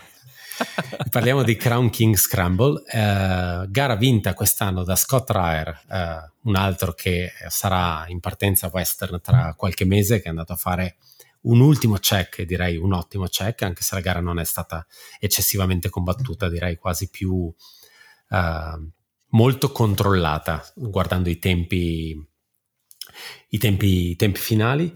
Eh, primo posto in campo femminile per una che ti direi tranquillamente che non è mai più ripresa dal sorpasso che le è stato fatto dalla Bradley a Western States e parliamo di Yu Wang. Uh, lei è un atleta che aveva dimostrato un enorme potenziale, specialmente su gare come Lake Sonoma, e che non si è mai anche lì trasformato. O comunque non, non, so dirti poi magari se per problemi fisici, problemi personali mi pare che qualche anno fa avesse detto che uh, aveva scritto che era venuto a mancare suo padre dopo una lunga malattia eccetera eccetera. Quindi immagino tante cose che non sono, non sono servite ad aiutarla nella, nella corsa. Vederla davanti a me fa sempre piacere anche perché veramente è una che ha, tanto potenziale sia su gare corte che su gare lunghe e a motore, eh, specialmente sulla, su gare che sono comunque veloci, che sono corribili. Dico che Crown King, Crown King Scramble mi piacerebbe farla, uno perché è gestita da Aravaipa, una delle 1200 yes, gare gestite da, da Aravaipa. A me piacciono le gare che hanno un byline cioè quindi un payoff, una, una, una, un sottotitolo che è figo e la loro è um, l'avevo scritto da qualche parte, però vado, vado a memoria, From Spine spines to pines, quindi dalle, dalle spine, dai cactus ai pini. Secondo me è una cosa bellissima perché loro ovviamente partono dal uh, Sonoran Des- Desert vicino a Lake Pleasant e arrivano fino a Crown King, che è una montagna, quindi in mezzo ai boschi. Uh, sentieroni enormi, battuti, niente di tecnico, tutto da correre, bellissimo. Uh, fun fact uh, dedica- uh, relativo alla gara, mi sarebbe piaciuto avere più tempo per andare a cercare altri parallelismi. La gara, il re- beh, a parte il, il, il, premio che è una picozza, quindi giustamente anche perché arriva, arriva, nella città fantasma, ex città mineraria di um, Crown King, e il... Um, sì, piccone, non picozza ovviamente, la picozza è per la montagna e il piccone per la miniera. Il, il record del percorso è di, in campo femminile, Ida Nilsson e in campo maschile, David Nilsson. fratelli. Quindi unica oh, gara yes. che David Nilsson ha fatto negli Stati Uniti, avrà detto, Ida gli avrà detto vieni a fare una gara qui nelle mie Ma zone. no, dai, non me la sento. Esatto, lui che di solito comunque è eh, eh, mezzo fondista, lunga distanza, maratona nazionale svedese di, di maratona, eccetera, eccetera, però più cose di questo tipo, però Garetta, vengo a fare una garetta negli Stati Uniti, porta a casa il record del percorso, a posto così. E il, pic- e il, il piccone, piccone, da portare, piccone. da portare in aereo. Pensa lei e la, lui e la, la sorella, entrambi col piccone. Chissà come fai a imbarcare una roba del genere. Lo metti in bagaglio di stiva, ovviamente. Sì, sì, sì. Prima di passare mm. alle gare di aprile, facciamo rapid fire per tre, per tre, cose che ci siamo segnate su gare che non andiamo a coprire, ma di cose che sono successe molto brevemente. American River 50 Mile. Aveva gareggiato Tollefson l'anno scorso, se non mi ricordo. Era Chiaro. una delle gare Chiaro. che aveva fatto. La va a vincere uno dei nostri beniamini che è Rashpol Pannu, stando sotto le 6 ore. Um, il... Per, per, quanto riguarda un altro atleta che vedremo uh, a Western States, Arlen Glick, che fresco fresco di nuova sponsorizzazione di Kraft, tra parentesi, il, il kit racing di Kraft è tremendo, è imbarazzante, lo dico qui, e non solo era imbarazzante nei photoshoot da asciutto, ma da sudato, e sudati ne vedremo veramente tanti a Western States, è inguardabile. E mi spiace per Glick, ma sono contento per lui che finalmente ha una sponsorizzazione. Arlen Glick che dimostra che non per forza devi correre una 50 km come, come gara preparatoria come gara preparatoria per Western States. Lui è ostinato e corre solo 100 miglia va a vincere una 100 miglia che è l'Amstead 100 miglia in North Carolina Vero, North Carolina. Non, lui di solito comunque corre solo in Ohio, almeno si è spostato di stato, va a togliere un record vecchio di 11 anni che appartiene a Mike Morton, uno de, che ha fatto la storia di questo sport. Diciamo anche che sta a dimostrare il fatto che in quella gara forse non sono passati in tantissimi, però si spara una 100 miglia sotto le 13 ore, che non è mai cosa da poco. E ultima cosa, Maratona di Parigi, eh, Matteo Blanchard la chiude in 2 ore e 22, a dimostrazione che non solo sa correre lungo velocemente, ma sa anche correre long, long, corto, ma molto rapidamente, quindi bel tempo e... Quindi ha mh, mm, il personale, mi vuoi dire, 5 minuti più alto del personale di Tollefson. Va bene. Esatto, okay, esatto. Okay. No, era giusto per avere un riferimento. O 8 casuale. minuti più lento di quello di Costales, se vuoi. Esatto. Non so come si traduca la cosa, ma insomma, Madonna questo mia. è. che segaioli. um, ci lasciamo alle spalle le gare di, di, di, marzo, visto che stiamo registrando i primi di aprile. Um, rapido, rapida scorsa a quelle che saranno le, le gare di aprile. Eh, per quelli che riguarda l'Europa abbiamo sicuramente eh, l'evento qui vicino che è Istria 100. Eh, direi a tutti gli effetti è un festival europeo visto che ha veramente svariate distanze, ehm, molto ben organizzato, conosciuto dai sottoscritti. Um, aprile in questo, cioè Istria in questo periodo è meravigliosa, sole, eh, temperature gradevoli, ad eccezione del 2019 quando siamo andati abbiamo pergato la tempesta, il blizzard, la tempesta perfetta, tempesta di neve. E, um, rimanendo sempre in Europa ci sarà anche Madeira che Mm, sono curioso di vedere chi ci sarà alla, alla, partenza perché da un po' che lo ripetiamo, da un po' di puntate quando ci capita di, su The Long Run non è sotto l'egida di UTMB, ma riesce comunque ad attirare sempre eh, personalità molto importanti di questo sport, cade sempre bene, quindi credo che anche quest'anno vedremo qualcuno eh, di importante. Parentesi, Kraft appunto, come dicevi tu, eh, ha presentato i nuovi kit gara, ha fatto il, um, il camp del, del, team internazionale proprio a Madeira. Non so se è in vista di, di qualche partecipazione da qual- di qualcuno, non lo so onestamente. Eh, per ritornare invece oltreoceano abbiamo Canyons, già citata e che sicuramente vedrà eh, parterre incredibili sulla 100 km, sulla 50 anche, quelli che hanno già, secondo me, il golden ticket e vorranno un attimo scaldare il motore come a marzo. Eh, sono curioso di vedere sulla distanza del 100 miglia se eh, gente, ci però. sarà qualcuno di particolare. Essendo Beh, major, sicuro, essendo major, UTMB, chi vuole il pettorale sì. UTMB deve diciamo, passare per forza di là. Esempio, non una persona niente. Che potrebbe avere il nome di Timoteo, però eh, lui non ha ancora dichiarato nulla, però mettiamolo così, chi vuole andare a fare UTMB è sicuramente la scelta, è la scelta migliore. I primi dieci andranno a, a UTMB diretti e non credo che la competizione, proprio visto il periodo, perché ovviamente chi farà Western non andrà a correre la 100 miglia, uh, chi è in caccia di Golden Ticket dovrà fare la 100 km. Da un certo punto di vista potrebbe essere un ottimo cherry picking, nel senso uh, un, sì, certo. un, un, ottimo ingresso uh, per una gara dove effettivamente è diventato difficile iscriversi. Quindi assolutamente, sì, sì, qua strategicamente diretto, potrebbe quindi... essere una buona iscrizione per tanti americani che puntano a quello. Quindi ecco, mi aspetto, perché... mi aspetto un po' di nomi, intendo questo. Molto probabilmente nel mese comunque faremo preview di Canyons, anzi, essendo Golden Ticket eh, siamo quasi obbligati dal, dal board ah, di Western quindi to- e di UTMB. Um, ehm, gara un po' minore, ma secondo me vale la pena che voi andiate a vedere foto e video di questa gara, che è una gara storica perché aveva la, la, distanza delle 50 miglia, adesso è stata leggermente allungata ed è una da 100 km, si chiama uh, Zane Gray Highline Trail e si svolge in, uh, nel centro-nord eh, dell'Arizona e parte da Pine, quindi non è Pinè, Baselga di Pinè in provincia di Trento, ma è Pine, eh, a un'oretta e mezza da, da Flagstaff, zone meravigliose.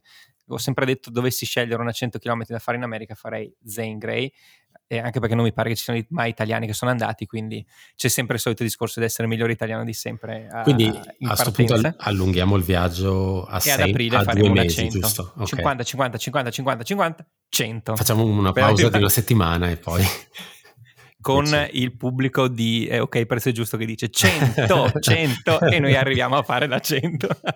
Tanto se eh, non ho capito un... male di ogni gara faremo 10 km, i primi 10, giusto? Sì, sì, sì, sì, per farli tutti. Perfetto. E spendere un botto di soldi per ogni pedale. Esatto. eh, prima gara invece che si svolgerà ad aprile, perché parliamo di tra qualche giorno, cioè questo weekend, e rrr, rullo di tamburi, faremo anche una preview decisa stamattina, visto il parterre pazzesco che ci sarà in partenza, eh, Lake Sonoma, gara sele- scelta per selezionare i partecipanti al mondiale di trail lungo per eh, gli Stati Uniti. Um, ti dico la verità, ho guardato un po' e ho ascoltato qualche preview. Uh, mi piace che Black Canyon l'avevamo battezzata come la gara più uh, corposa come partenti uh, di sicuramente di tutto l'anno negli Stati Uniti. Probabilmente ci sbagliavamo e già dopo un mese e mezzo potremmo essere, um, potremmo doverci ricredere perché ehm, soprattutto in campo maschile eh, ci sarà, ci sarà da da divertirsi sicuramente, però ne parleremo a brevissimo. Ti faccio una domanda. Eh, dicevi giustamente Black Canyon l'abbiamo battezzata come gara, probabilmente gara competitiva, con più competizione negli Stati Uniti di quest'anno. Adesso probabilmente sposteremo il focus su Sonoma. Tra tre settimane è possibile che escano effettivamente le liste eh, definitive e quindi diremo che è Canyon la gara più combattuta però poi ricordiamoci, a Western veramente la lista di partenti è lunga, lunga. Bello, cioè fantastico poter eh, essere così carichi e dire... Smentiti ah, subito. Questa è la, è la gara migliore di quest'anno, ma poi essere smentiti dopo un paio di mesi. Però è bello, vuol dire che la gente semena, quindi se sta dando.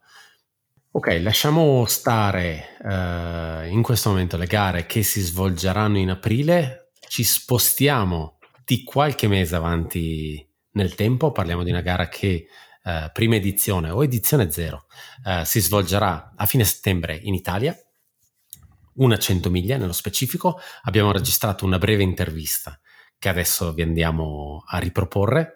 Abbiamo con noi eh, Alessandro Libardi e Alberto Zuani che ci parlano eh, di eh, Jurassic Mice. Vediamo cosa ci hanno raccontato della gara. ci sono gli screenshot in cui ho detto ad Ale, guarda, ehm, io veramente non sto correndo niente, corro una volta a settimana e, e basta, quindi non farò gare tutto. Ho detto ad Ale, guarda, non ho tanta voglia di allenarmi, ma se devo pensare a qualcosa che vorrei fare è Jurassic. Jurassic da voi. Te lo dico, eh, c'è 50 miglia, eh, non di più. Eh, non, è, Beh, non è, una marchetta. Cosa, eh? sì, sì, sì, sì. sì. non è una marchetta, Ale ha, ha gli screenshot a testimoniarlo. È una tipo... Esatto, l'audio, è una tipologia l'audio. di gara che onestamente mi, mi ispira, ma eh, lascio a voi la parola per descrivercelo. Beh, sicuramente pensiamo noi almeno a una, una grande novità, insomma, ecco. Eh, tutto nato abbastanza casualmente, insomma, come, come, come solitamente facciamo ultimamente, insomma, ecco. Eh, diciamo che siamo stati reduci, qualcuno di noi, insomma, dalla, dalla 100 km della, della Tuscany, e dove ah, tutti noi del, del, gruppetto insomma, che eravamo giù in, in, in Toscana ci è piaciuta tantissimo eh, la gara, ma soprattutto le, i primi 50 km. Quindi il corribile, cosa un po' eh, diciamo così strana per, per, noi che siamo abituati soprattutto a fare dislivello e a correre poco. Però il, la preparazione anche alla gara stessa ci ha eh, innanzitutto fatto correre molto di più del, del solito e forse ci è iniziato a piacere di più la, la, la corsa che la camminata veloce. E poi, beh, colpa anche vostra, ovviamente, di questo continuo eh, martellare, insomma, con queste, queste 100 miglia, 100 miglia, 100 miglia. Abbiamo iniziato a guardarci intorno per trovare una 100 miglia, diciamo così, corribile. e allora, a forza di googolare, googolare, googolare, sinceramente non trovavamo, non si trovava nulla, insomma nulla di eh, classico. nulla di, di, di, di classico ecco. L'unica gara eh, che avevamo trovato molto corribile, forse fin troppo, insomma, era in Svezia, mm-hmm. a Kulamman, e che adesso è stata ovviamente assorbita, insomma, mangiata da, da UTMB. E allora ci siamo guardati un attimino negli occhi e abbiamo detto, ma e se fosse di provare a tracciare qualcosa qui da noi, eccetera, eccetera, allora la sera ci siamo messi lì a tracciare questi, questi loop, perché alla fine volevamo cercare qualcosa, tra virgolette, semplice da organizzare, perché ovviamente il loop e l'auto and back, insomma, ovviamente aiutano.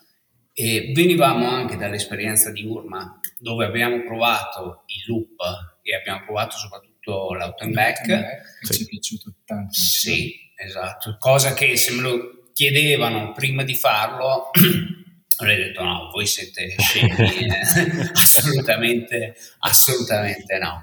E, e, quindi abbiamo trovato questo percorso che eh, permette un loop eh, abbastanza, abbastanza lungo con la caratteristica soprattutto del, di tre auto and back, perché alla fine della, della fiera, cos'è Jurassic eh, Run? È, sono, sono, tre percorsi auto and back da ripetere a loop.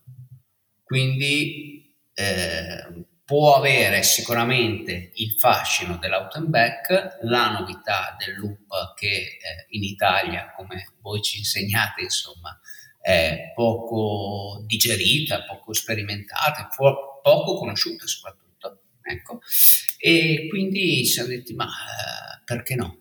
Eh, e allora abbiamo iniziato a piano piano elaborare eh, e a limare il, il percorso. È uscita questa cosa qua che loop di out and back per 100 miglia, insomma. Sì. sì almeno avete già tutto lì. Sì, poi, tutte le novità eh, sono lì. E poi riusciamo a soddisfare un po' tanti palati, insomma, perché ovviamente un loop sono 27 km, circa 700 metri di dislivello, quindi molto corribile, ecco, e tre loop sono i 50 miglia dove si ci metterà anche Marcello. E ovviamente i 6 loop invece danno esattamente le 100 miglia per un 4002 circa di dislivello quindi diciamo che è abbastanza piatta insomma come, come, come dislivello poi, da stare attenti. Sì, ovviamente eh, sì. chi è abituato, soprattutto in Italia, ovviamente a fare dislivello eh, è un altro tipo di approccio, molto più classico, se vogliamo, più americano, non so come eh, definirlo. E e il bello, cosa ripeto come, come novità del discorso del loop del, dell'auto and back, è che c'è un'unica aid station e, e dove praticamente si torna a casa base al massimo eh, dopo 11 km. Perché il primo percorso sono 10 km, il secondo 11 e il terzo sono 6 km e mezzo più o meno, insomma. Ecco. Quindi ogni 10 km si, si torna alla, alla station dove si spera ci sia anche una, una bella festa, perché ovviamente al netto del, eh, della corsa, insomma, dell'evento sportivo, quello che ci piacerebbe è iniziare a creare un po' di movimento, insomma, sia festaiolo, però anche di eh, comunità, ecco, certo. chiamiamola così, ecco, in modo da trovarsi, insomma, non solo dietro gli schermi, dietro i social, ma iniziare ovviamente a eh, parlarsi, insomma, questo periodo insomma ci sono tanti gruppi come gente fuori strada che si stanno muovendo e che, che, che hanno avuto, grazie a tutto il movimento ovviamente del trail running, un buon, un buon successo, penso ovviamente a, a, anche a, a, Torino, insomma, dove, dove, ci siete voi, eh, ovviamente le, le tigri sono, sono, sempre, sono sempre presenti, a Trento c'è tanto movimento, perché comunque c'è il Trento Running Club, adesso stanno attuando un, un, progetto che sta arrivando a, a, vedere la luce, insomma, che è Run Trento, che aspettiamo tutti molto con, con molta attenzione. E infatti il, il, 16 sarà un evento organizzato da, da loro, insomma, e, e andremo sicuramente a, a parteciparvi e quindi niente, eh, si spera eh, all'interno delle station insomma di avere il tempo pre, durante, dopo insomma di eh, creare questa, questa, comunità insomma di, di, di, di dialogo insomma eh, capire anche gli errori magari che verranno fuori ovviamente da, una, da un'organizzazione eh, di, un'edizione chiamiamola 1 ma è un'edizione 0 eh, dove ovviamente le, le cose andranno anche limate, perché ovviamente non è semplice. Stiamo organizzando per dire un servizio navetta imponente perché vogliamo chiudere la strada che da Roveretto porta alle orme dei dinosauri e adesso per quello si chiama Jurassic Mice eh, perché sopra Roveretto abbiamo questa località eh, che è denominata proprio Orme dei Dinosauri che praticamente è un parco archeologico e, ehm, abbastanza famosi insomma in, in, in zona dove ci sono queste splendide tagliafuoco dove andremo ovviamente a, a, correre più o meno veloci, dipende da, dalle caratteristiche di, di, di, ognuno, insomma, e quindi eh, è per questo insomma, che, che, abbiamo chiamato alla fine Jurassic Miles Endurance Run, questo nome fotonico. e, e, niente, questo è il, è il, è il progetto. Quello che, che, ci piaceva era proprio avere un, un qualche cosa di nuovo, una novità, poter correre senza i pensieri di zaino, cosa metto nello zaino, eh, il telo termico e la maglietta di ricambio, la giacca vento se piove questa è una gara che sinceramente si può correre pantaloncino, t-shirt, borraccia a mano o cintura e nulla di più, perché ripeto, ogni 10 km c'è la station.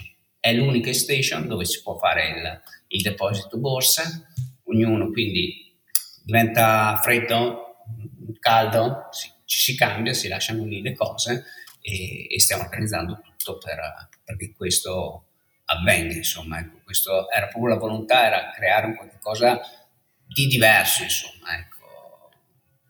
Che poi senza nulla togliere ovviamente alle gare point to point, eh, ne abbiamo parlato, a me piace tantissimo l'idea ovviamente di partire da un punto e raggiungere un altro, mi piace tantissimo l'idea di partire in un punto e tornare nello stesso punto magari dopo aver girato attorno a una montagna come può essere UTMB. Uno dei problemi eh, potenziali della presenza di 100 miglia in Italia era proprio il discorso del fare 160 km eh, nelle nostre montagne, nelle, nelle, nostre colline, devi coprire tanto terreno per fare un point to point, devi coprire tanto terreno per, fare, eh, per tornare al, al, allo stesso punto di partenza. A me la vostra idea era piaciuta quando poi me l'avevate accennato qualche settimana fa, proprio perché aveva questo nodo centrale su cui poi si svolgeva tutta la manifestazione. In questo modo anche per chi va a organizzare la gara, in questo caso voi, è anche più facile, immagino, da, da gestire a livello di assistenza, a livello di volontari, a livello di ristoro, a livello di tante cose. È una soluzione che secondo me è fantastica.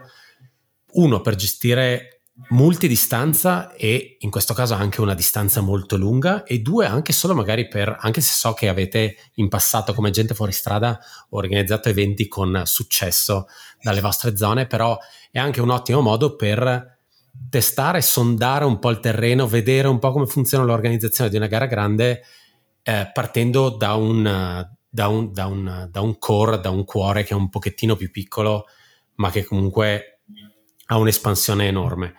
Ed è bello per quanto mi riguarda e, e spero che la cosa uh, si svilupperà in futuro per quanto ci siano già state in passato e ci sono ancora uh, gare che funzionano a multi-loop. Uh, mi ricordo e non, non, so se la fanno ancora, non so se vi ricordate il quadrifoglio, la facevano mi pare verso novembre, zona Appennino, eh, Tosco-Emiliano, una cosa di questo tipo, erano quattro loop eh, diversi. Sto mimando il quadrifoglio per chi non, per chi non può eh, vedere il video, eh, però appunto è, è, una struttura di gara che in Italia, e lo sapete meglio di me, è, è molto bistrattata. Sì. Mh, mm, guai a fare un out and back, guai a fare il multiloop. Capisco che dal punto di vista mentale per un atleta il multiloop sia molto difficile. Eh, è una delle più. Ricordo ancora eh, il, la Vigolana, a gara ah, sì, sì, sì. Trentino, zona differente dalla vostra. Eh, sulla distanza lunga aveva un primo loop dal lato um, dal lato verso Rovereto, mettiamola così, dalla valle che poi eh, va dall'altra parte. Della Vigolana. Esatto, esatto, bravissimo. Era t- così facile da dire, non so perché non mi è venuto. E poi aveva un ultimo uh, loop da 20 km dall'altra parte. Ecco, io ricordo tantissima gente che tornava uh, in città dopo 40 km ed era disintegrata mentalmente. Sì. Però secondo me è anche qualcosa che, che serve tantissimo nel panorama, specialmente italiano del trail. È, è, sì, perché trail me... per me è anche quello e ha senso che venga sviluppato anche in quella direzione e non sì, solo perché c'è running alla fine della parola quindi esatto, esatto. no no no beh, ultimamente ma ne siamo consci insomma di trail running spesso il running c'è poco insomma ecco uh, un po' perché eh, comunque sì alla fine nelle gare di trail running sono i primi dieci che effettivamente corrono, gli altri arrancano più o meno, insomma, e, in gran parte, in gran parte si, si, si, si, cammina, insomma, ecco. Io penso che sia proprio un discorso anche culturale, ecco, diciamo che la forza di, di Gente Fuori Strada è stata, stata, quella di essere un grande collettore e, e di aver avvicinato in vari modi al, allo sport eh, più o meno running e, più o meno trail eh, tante, tante, tante persone. Io penso che eh, come gente fuori strada magari potremmo essere, diciamo così, fare un po' d'ariete, eh, pionieri, pionieri insomma, ecco, eh, da dire, signori, guardate che la cosa funziona e lo, siamo riusciti a provarlo sulla nostra pelle, diciamo perché comunque l'esperienza, eh, come, come, dicevo, di Urma, secondo me eh, mi ha, cioè, cioè, ci ha sì, eh, entusiasmato, entusiasmato perché, ripeto, se, se, me lo chiedevano un anno fa, cara loop, no, neanche per, per sogno, insomma, ecco. E so, eh, soprattutto, ripeto, l'auto and back secondo me è una cosa fighissima perché riuscire a incrociare i primi che tornano indietro quelli un attimino più in difficoltà di, di, di te, comunque salutarti, cioè noi ci immaginiamo anche eh, durante la notte tutte queste lucine che si continuano a, a, a vedere, a rivedere. Io mi ricordo quando ho fatto eh, non, eh, quando ho provato, perché ho fatto il DNF, eh, LUT, eh, ricordo a un certo punto durante la notte mi ero girato e avevo visto tutte queste lucine dietro, perché ovviamente quelle davanti non le vedi più di tanto, è stato incredibile. Qui vedere in continuazione queste incroci, luci quindi... che continuano a incrociarti, eccetera, anche nella fase notturna deve essere una figata. Una figata e, esatto, e una figata anche, secondo me, andarla a vedere. Perché camminando il, la moglie, il marito, il figlio, quello che è, insomma, la, la, la crew, diciamo, eh, può veramente seguire la gara in più punti, comunque visitando le orme dei dinosauri, il territorio. Che esistono può... veramente le orme. Esatto, eh? esistono. non siete andati voi a metterle. No, no, no, no, no. no. Siamo bastardi, ma non fino Anche tornare a Rovereto, a farsi un giro a Rovereto per poi ritornare, perché ripeto, col servizio navetta che stiamo organizzando, eh, ogni tot minuti, insomma, puoi ritornare città, in città e ritornare ovviamente alle, alle orme, insomma. Quindi eh, secondo me è una cosa che può funzionare, si spera insomma, ecco, che, che, possa funzionare. Insomma, ecco. Sì, sì, sicuramente sarebbe, sarebbe, un unicum nel panorama italiano, mm. eh, anche perché secondo me abbiamo questa derivazione, come diciamo spesso, europea dal, dal trekking CAI, per cui comunque la gara devi vedere qualcosa di bello qualcosa sì. di bello, non, non, per forza loop, ma deve, deve, essere una bella escursione, quindi certo. il lato paesaggistico diverso ci sta per forza, però per quel che mi riguarda deve essere la rivincita delle carrozzabili e delle tagliafuoco che io adoro come Ale sa e onestamente è il momento di spingerle perché, Vabbè, qui, qui perché è figo. Eh. Sì, sì, sì, dopo ci sono anche dei tratti comunque all'interno della gara anche belli, ovvio, stiamo parlando di sì, non siamo Cortina Trail, insomma, dormiti. Ecco, però comunque al, il, ci sono degli scorsi che hanno sicuramente il suo fascino. Sì, il suo fascino. Avete... variare sì. della luce probabilmente sì. cioè, esatto. è un simil lunare quindi sì. hai veramente delle variazioni esatto. di paesaggio ah, a proposito del lunare il 29 settembre è stato proprio scelto per il discorso di luna piena adesso facendo ah, gli scongiuri del, del caso, perché sperando di non beccare il, dei, uno dei tre giorni di pioggia dell'anno. eh, eh, noi, noi, spesso andiamo alle orme a, a, correre e in notturna è una cosa incredibile perché è veramente un paesaggio lunare completo perché ci sono queste eh, rocce enormi eh, quindi no, eh, secondo me ha il suo fascino. Ecco. Però al netto del fascino, secondo me, come diceva Marcello, è il momento forse di eh, sdoganare certe cose, insomma, certo. come sdoganare il Pixar, perché è un'altra sì. cosa eh, che eh, c'è all'interno di Jurassic, cioè uno può prendersi il suo pacer, più pacer, quello che vuole, par- farlo partire quando vuole, eh, a tratti, quando li, liberamente, insomma, sdoganare anche questa cosa qui, insomma, perché non è doping, anzi, bisognerebbe essere molto più attenti al doping e, e liberare il, il pacer, insomma, ecco, perché è giusto così, insomma, ecco. Dopo uno può ovviamente decidere lo uso, non lo uso, è lo stesso, insomma, però Quindi, la possibilità... Volendo anche dal primo metro?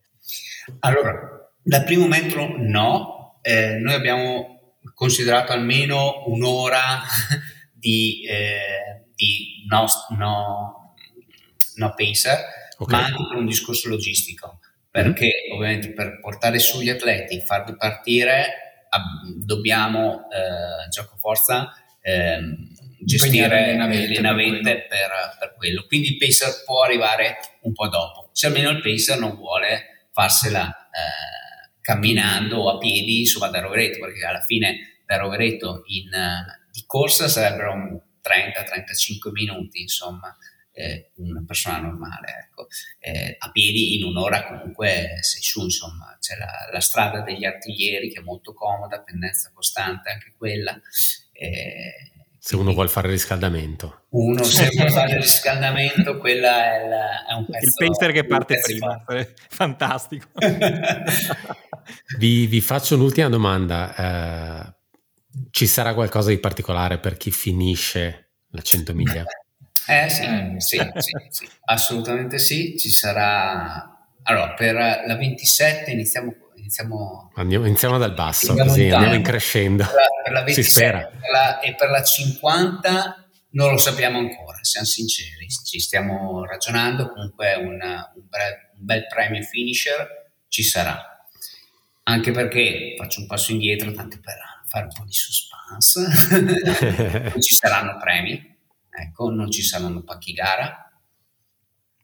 Chiederemo, insomma, ovviamente la, la, la, gara costerà, però abbiamo cercato di limare il, tutto il, il, il, possibile e annientare, insomma, tutti questi amicoli, insomma, che spesso sono anche belli, eh? non è che voglio denigrare, però, insomma, forse è il tempo anche di, di, cambiare qui, insomma, ho visto anche all'Ultrabericus che stanno iniziando a, a, fare questa politica che io personalmente, insomma, ritengo, ritengo ridurre un po' l'essenziale. Ma sì, assolutamente. tornare insomma, un attimino a, a, viaggiare un po' più, no, bassi, ma giusti, ecco. E visto che la domanda era quella, insomma, per regina. la distanza regina per le 100 miglia c'è la Fibbia. Molto bene. Ah, una, la ciliegina una sulla torta. Dopo vedremo quante stelle gli darete, insomma. intanto, intanto, avete il nostro endorsement, quindi assolutamente, assolutamente. Cominciamo da molto, questo. Molto, molto felici di questa cosa, devo dire sì, la verità. Molto sì, entusiasti di questa novità. Eh, sono promotore da un po' di anni qui a Torino con la con l'associazione che ho del ragazzi il corribile è sempre più bello di tutto questo cast di dislivello per cui no, veramente molto entusiasta e felice di questa, di questa cosa che si apre, che si apre qui eh, grande vi aspettiamo allora. Assolutamente. Ultima, ultima cosa eh, ricordateci eh, se le iscrizioni sono aperte.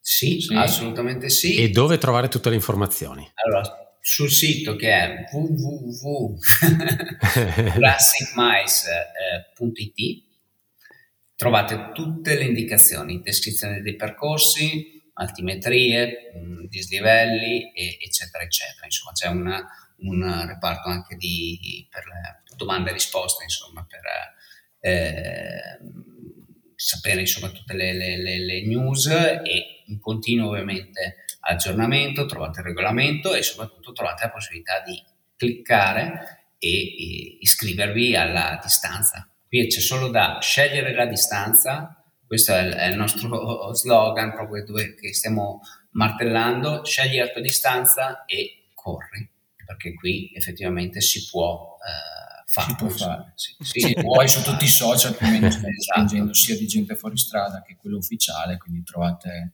settimanalmente qualche richiamo, qualche link.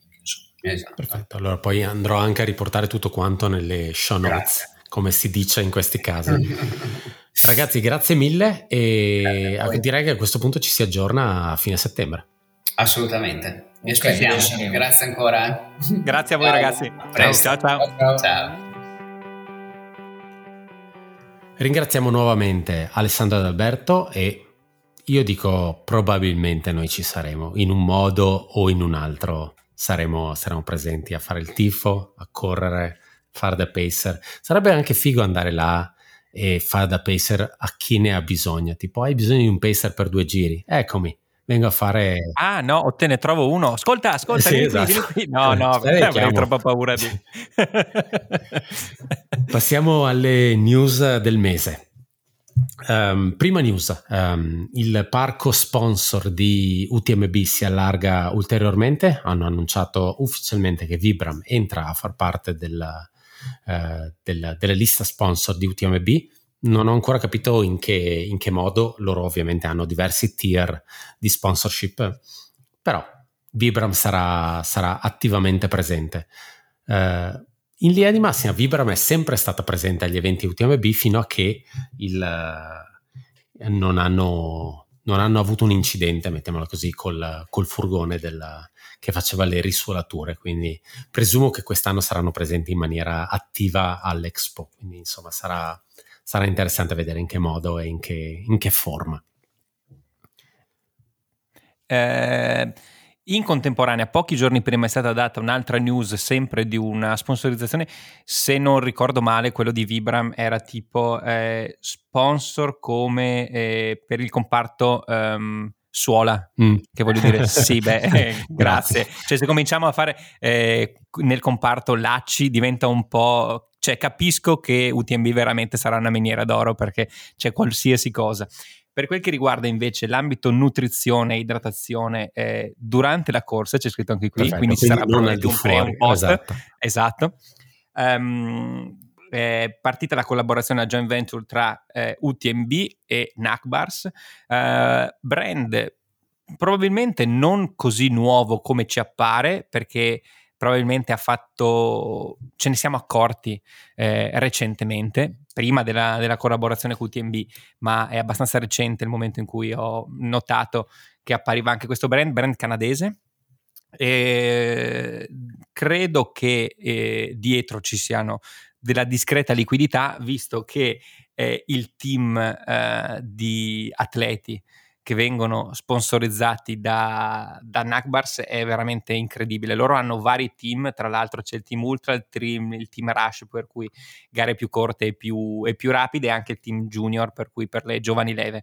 Uh, giusto una scorsa i nomi, c'è Dakota Jones, Camille Bruas, Hannes Namberger, eh, Mathieu Blanchard, Marian Hogan, Jeff Colt, Audrey Tanguy, Diego Pazos, Sebastian Speller, Maud Matisse e il nostro Francesco Puppi. Quindi, uh, cioè, non, onestamente, eh, potremmo chiamarlo il Paris Saint-Germain dei, dei team perché c'è chiunque, c'è chiunque. Si vede un po' l'impronta, se vuoi, francese, mm-hmm. perché, o comunque eh, canado-francese o franco-canadese. Eh, sì. Esatto, esatto però tanta tanta roba dici, dice che tutto è cominciato dalla Hogan e poi l'ha passato al suo amico Blanchard che l'ha passato al suo eh, amico, eh, può essere. alla sua amica Bruas eh, Bruas, Audrey Tanguy vorrei, vorrei fare una, Speller esatto esatto un collegamento ah, cioè, da chi è andato dove sì, fare un grande tableau con eh, le puntine esatto, e esatto. i arancioni che uniscono esatto. uno all'altro. è molto curioso onestamente di assaggiare i prodotti, soprattutto io son, vado pazzo per i waffle, quindi eh, maple syrup eh, waffle eh, potrebbe essere veramente la mia criptonite. Quindi Hanno una particolarità i loro prodotti. Sono vegani. No, e sono anche, usano farina di... Non tutti, ma usano farina di grilli Ricordo male? Su questo non lo so, su questo non lo so. Avevo letto da qualche parte che erano vegani, quindi mm. credo che si, Vanno un si po associ una, male una la cosa. cosa. contro l'altra. non so se alcuni Comunque, dei prodotti che sì. hanno, sì sì. E, ehm, piccolo aggiornamento di calciomercato, eh, diciamo subito che non abbiamo ancora aggiornamenti per quanto riguarda Lia Ingling, ogni volta che esce una sua foto io zoomo sulle scarpe e ogni volta resto molto deluso del fatto che non si vedono, eh, l'unica volta che ho riconosciuto una sua scarpa era lei che correva in pista con delle Adidas. Non credo sia un indizio, perché sennò le scarpe probabilmente non si sarebbero viste. È strano il fatto che lei ancora non abbia una vera sponsorizzazione da quel punto di vista, però magari anche, le, magari anche lei non interessa quel tipo di, di sponsor ora che lei si è buttata sul, sul podcasting, anche lei, quindi sullo streaming. Eh, per quanto riguarda invece le news che sono arrivate, uno dei nostri fan favorite, Jeff Mogavero, che avevamo visto l'anno scorso a UTMB, è passato a On, On che aveva liberato un paio di posti quest'anno, quindi è riuscito a infilare. Tanto On lo vedremo probabilmente con Tommaso nella puntata di B-Side di giugno, quindi parliamo di molto futuro. ha fatto uscire un paio di modelli che sono molto particolari, tra l'altro modelli che avevamo visto ai piedi della, eh, di, la, di Ellie McLaughlin ai mondiali, quindi qualcosa che si discosta leggermente da quelli che sono i modelli on classici, ma che hanno purtroppo, dico, ancora quella struttura bucata sul, sul tallone. Invece, uh, una, una, pseudo news che avevamo dato per quanto riguarda il calciomercato, era il discorso di Dani Moreno ad Adidas, la nostra era una, una mezza news da insider probabilmente succederà e invece così è stato. Dani Moreno confermata a Team Adidas, lei era già presente al trail camp di, di Sedona, ovviamente i contenuti non erano ancora usciti e poi l'altro bellissimo il video in cui lui, lei annuncia il... il con cui ballano. Esatto, secondo me è fenomenale. Sì. Fenomenale. Bellissimo. Bellissimo, esatto, è quello che ho pensato anch'io subito. ehm ci spostiamo, cioè rimaniamo sempre in tema news, eh, però secondo me è il classico modo per far capire ai nostri ascoltatori. Eh, sto vedendo abbastanza perplesso voglio perché non so dove vai. voglio arrivare. Esatto. esatto. Se quello che ho scritto um, io è lo ehm, stesso che hai scritto tu. no, non lo so perché non ho guardato. e, ehm, dopo eh, aver ricevuto anche il premio come eh, migliore analisti di mercato immobiliare eh, californiano, ci inseriamo anche tra eh, il miglior premio come analisi di meteo americano, Perfetto. perché volevamo riportare, visto che parliamo di eh, una gara italiana, che si chiama eh, Roccia Dura 100, Hard Rock 100 e tantissimi di voi sono, sono, iscritti, ci sembrava giusto anche dare delle mh, mm, info per quanto riguarda il meteo eh, a Silverton, per cui gli ascoltatori di Silverton o quelli che ci andranno a breve credo nessuno quest'anno, eh, saranno molto felici di sapere che il livello della neve è alto, alto, alto. Eh, negli ultimi vent'anni, se non ho capito male, è il secondo più alto livello di neve che hanno, um, che hanno avuto, eh, per cui siamo ai livelli del 2018, l'anno 2019. in cui è stata... Eh, il 2019 l'anno in cui è stata è saltata Western, è saltata Hard Rock. Um, dal punto di vista della comunicazione sui social, loro sono molto felici, molto entusiasti di, del livello della neve, che sicuramente è un, bel, è un bel segnale dal punto di vista climatico, evidentemente. È quello che, al di là degli scherzi, quello che sarà eh, centrale e focale questo mese di aprile per capire eh, come procederà lo scioglimento della neve, perché non hanno ancora messo le mani avanti, ma hanno detto sarà sicuramente un hard rock molto nevoso. Mm, speriamo tutti da fan dello sport che non sia talmente nevoso da impedirne la, impedirne la, la realizzazione sia per chi è stato estratto che per chi ha eh, velleità e intenzione di estrazione nella lottery di, nella lottery di dicembre. Stante così le cose, un filo preoccupato dovesse essere iscritto a Hard Rock, io di base eh, lo sarei. Mm, curioso di vedere come, come, si svolge questo aprile. Quello che fa onestamente sorridere è vedere, adesso a parte tutto, la situazione generale di meteo negli Stati Uniti che è stata clamorosamente nevosa, soprattutto per quel che riguarda la California del nord, mentre qui da noi la situazione è decisamente non ai livelli di Silverton. Ecco. Per cui staremo a vedere. Ehm, si aprirà una nuova ehm, un nuovo spin-off di, di Buckled. Settimanalmente vi daremo le news sul livello della neve a Silverton. Beh, saremo vestiti come, eh, come Giuliacci a dare le news di, da, da Silverstone. Tra l'altro dicevano che eh, storicamente aprile per, uh, per, quanto riguarda Silverton o comunque le San Juan Mountains è un mese storicamente ricco di, di nevicate, quindi si aspettano che se le cose non dovessero cambiare um, si aspettano che il, il record di, di, quantità di neve sui picchi sia più alto effettivamente di quello del 2019, il che non non fa ben sperare per la gara. Va anche detto che con le temperature che ci sono state negli ultimi anni è anche possibile che la neve si sciolga più velocemente. Vai a sapere, lo scopriremo nei prossimi mesi. Una gara che verrà comunque...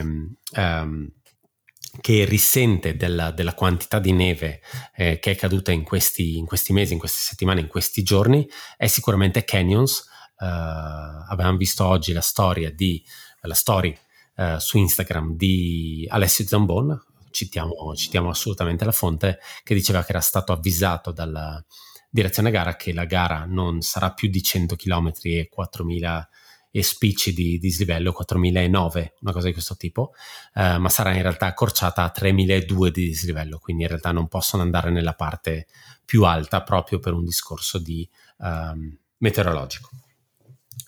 Um, è arrivato il momento di uh, collegarci con lo studio mobile di Tommaso Bassa e sentire cosa ha da raccontarci questo mese per quanto riguarda il discorso scarpe.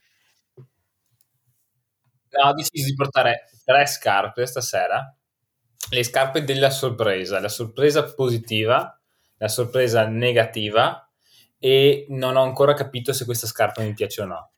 Quindi True surprise, ok. Vuoi che faccia l'introduzione uff- ufficiale e, okay, e ci ridici certo. questa cosa?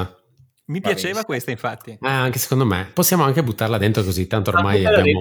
Sì, ma sì, ma è ancora più bello così. così. Così ormai la gente ha scoperto che noi facciamo, registriamo The Long Run a, a pezzi, è un ah, come il metateatro, il meta post podcast, esatto. quindi vedi dentro com'è.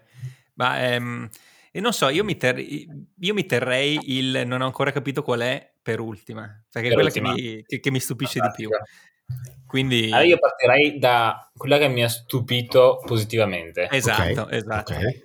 Quindi diciamo, eh, chiediamo ai nostri ascoltatori già di tirar fuori la carta di credito?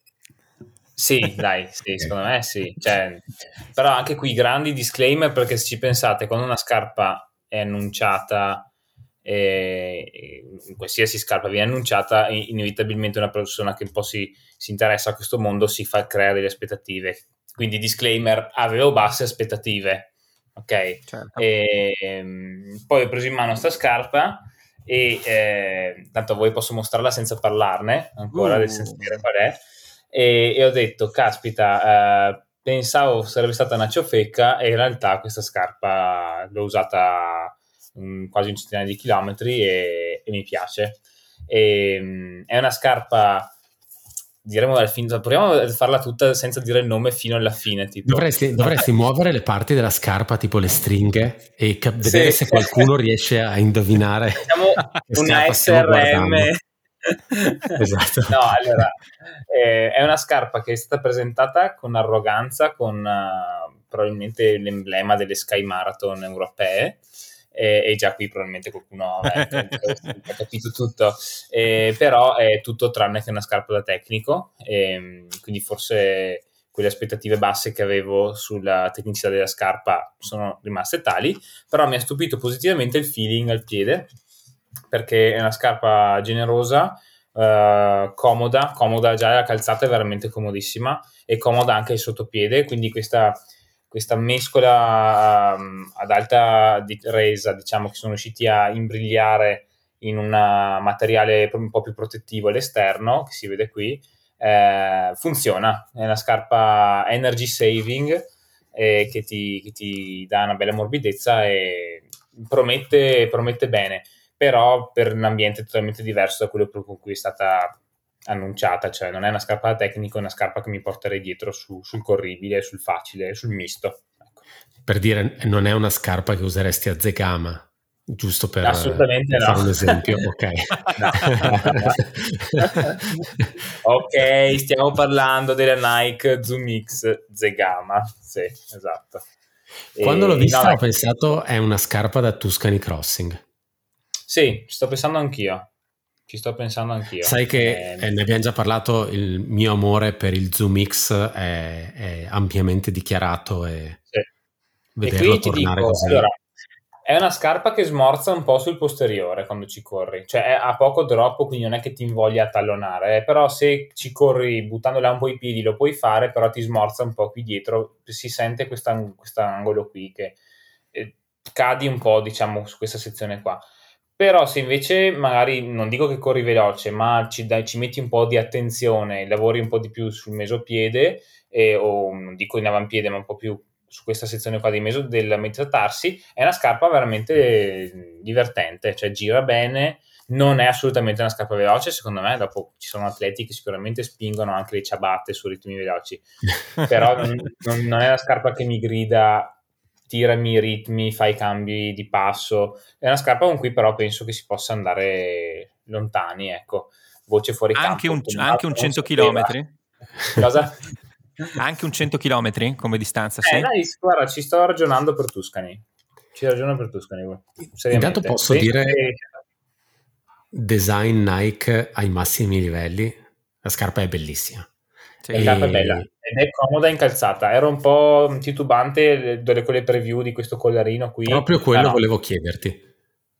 Com'è? Comodo. Nel senso, è come quello delle Ultra Lab 3 di Salomon, che è questa specie di calzetta che però non chiude tanto le caviglie no, magre? No, è proprio leggero. Leggero, okay. non, cioè, non, voglio, non voler dire che se mancasse non sentirei la differenza, però è, è lì, ci sta bene, non dà fastidio. Insomma, non è strutturale, ma è solo da chiusura, ecco. Sì, Più come no, Nike. KD da basket. Sì, no, non ha, eh sì, vedi qua dietro, poi puoi scriverci anche se vuoi. no, eh, lavora bene in, in, um, in, sinergia con questa linguetta che ha delle alette interne. Non ha il burrito come scarpe di Nike del passato, eh, però del, lavora con delle alette e con un contenimento dei lacci in maniera che tutto venga chiuso insieme. E davanti è spaziosa, c'è una bella forma quindi scarpa da lunghe secondo me. Abbiamo mai spiegato cos'era il burrito wrap? che era la linguetta. La linguetta che tanto amiamo. Ancora, eh. Sai che nel 2023 è uscita una scarpa eh, col burrito wrap. Ne abbiamo parlato forse su B-Side, possibile? Sì, con, uh, con Orico, Orico. Giusto, giusto. Vero, la vero. Steam Planet ha una cucitura ah, burrito. burrito Yes. Insomma, è, una, è una linguetta che viene cucita sul lato, uh, lato sul lato esterno e che sì. avvolge il tuo piede fino all'altro lato. Come un burrito. Esattamente. Per l'appunto. O forse sull'interno, no, mi pare l'esterno. Eh, La Nike Kiger invece della volta era interno. Sull'interno, sì. sì. Forse per ecco una questione poi... di patent eh, hanno dovuto sì. il lato della Ecco, poi ha una buona suola, niente di eccezionale, poi l'ho usata poco sul bagnato ancora, c'era pazza un po' di fango, ma soprattutto sul sasso poroso, quindi grippava probabilmente anche di più di, di quello che dovrebbe. Però buona, molto buona, versatile. Quindi, e questa era la sorpresa. E fin qua tutto bene, quindi sì. nessuna denuncia, nessuna querela, anzi, molto Grazie. bene.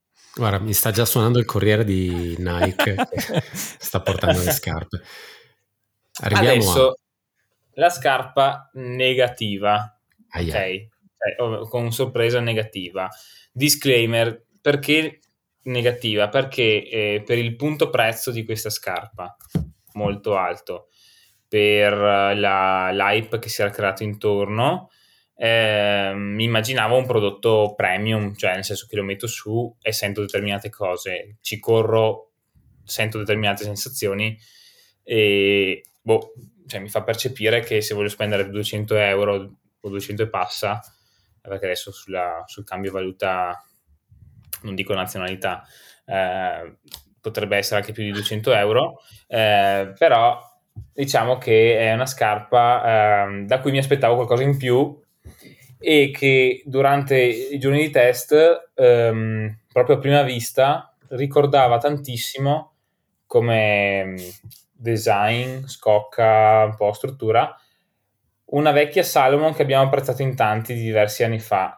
Quella Salomon, la prima Salomon chiamata Ultra, senza la parola Sense davanti, che era una lab nera eh, con tacco rosso e che piaceva perché era comoda, aveva una schiuma pressata, eh, no, iniettata a bassa densità, quindi era comoda e spingeva molto davanti, senza essere però una scarpa, diciamo, secca e poi è sparita nel giro di un anno, ha fatto spazio alle scarpe di Daen, quella vinaccia, la, la, vera, la nuova Ultra che conosciamo anche adesso. La scarpa che, che sto tenendo in mano non, eh, monta una schiuma molto simile, una schiuma pressata, però sotto l'avampiede ha una struttura in colore, evidenziata in colore diverso che è un PEBA, quindi un materiale in realtà molto simile allo Zoom Mix di cui abbiamo parlato prima che eh, si comprime di più e quindi permette di spingere un po' di più sotto le dita. Quindi è una scarpa che sulla carta doveva essere anche migliore, secondo me, di quell'idea che avevamo della Salomon. E invece no, è, è dura. eh, allora, non, non è, allora, in comodità ci siamo perché la metti su in realtà ha un doppio quick lace che qualcuno, i, le lingue hanno ipotizzato che per non dover pagare sul brevetto di, di Salomon hanno aggiunto un pezzo. e per Perché forse dire, già coppiargli la scarpa non era È abbastanza. Quindi... E puoi anche sganciarlo, quindi uh. puoi metterla su, agganciarlo e poi tirare il quick lace, ok? Mm. Una cosa un po'... Eh? E quindi la calzata funziona anche, è, è il sotto che non, cioè è proprio, non ti fa venire voglia di correrci a lungo e questo è un prodotto gara, un prodotto racing per distanze anche impegnative, ehm, però è proprio duro. La resa è di una scarpa che ti regala basse sensazioni e sotto le dita rispetto proprio al mondo scarpe che c'è adesso. Chiaro che è una cosa molto soggettiva, però non, non percepisci una, una, comodità, ecco. E Possiamo ha una buona soglia in vibra. Di chi stiamo parlando o devono indovinare Sì, dai, hai ragione. E stiamo Ormai parlando di Kailas e il prodotto è eh, Fuga Pro 4, quindi il prodotto un po' da competizione. E, e vorrei leggere il claim della scarpa sul retro. Eh, running is a sport when you compete against yourself, quindi eh, è una scarpa che ti fa subito capire che cosa devi fare. Devi fare endure tu e le tue vesciche esatto. alla fine, fino alla fine della gara. E, ecco, quindi peccato, diciamo un'occasione mancata perché poi ho provato anche altri prodotti di Kailas, paradossalmente magari mi sono piaciuti di più i prodotti di allenamento, o meglio inquadrati come prodotto di allenamento, più che l'idea racing dietro questa qui. E non penso sia perché è una scarpa secca, perché ho provato altre scarpe secche in questi giorni e anche nell'ultimo mese di test e mi sono trovato meglio. Qui è proprio il meccanismo da tutto tondo della scarpa che non mi è piaciuta. Ecco. Posso chiederti Però il...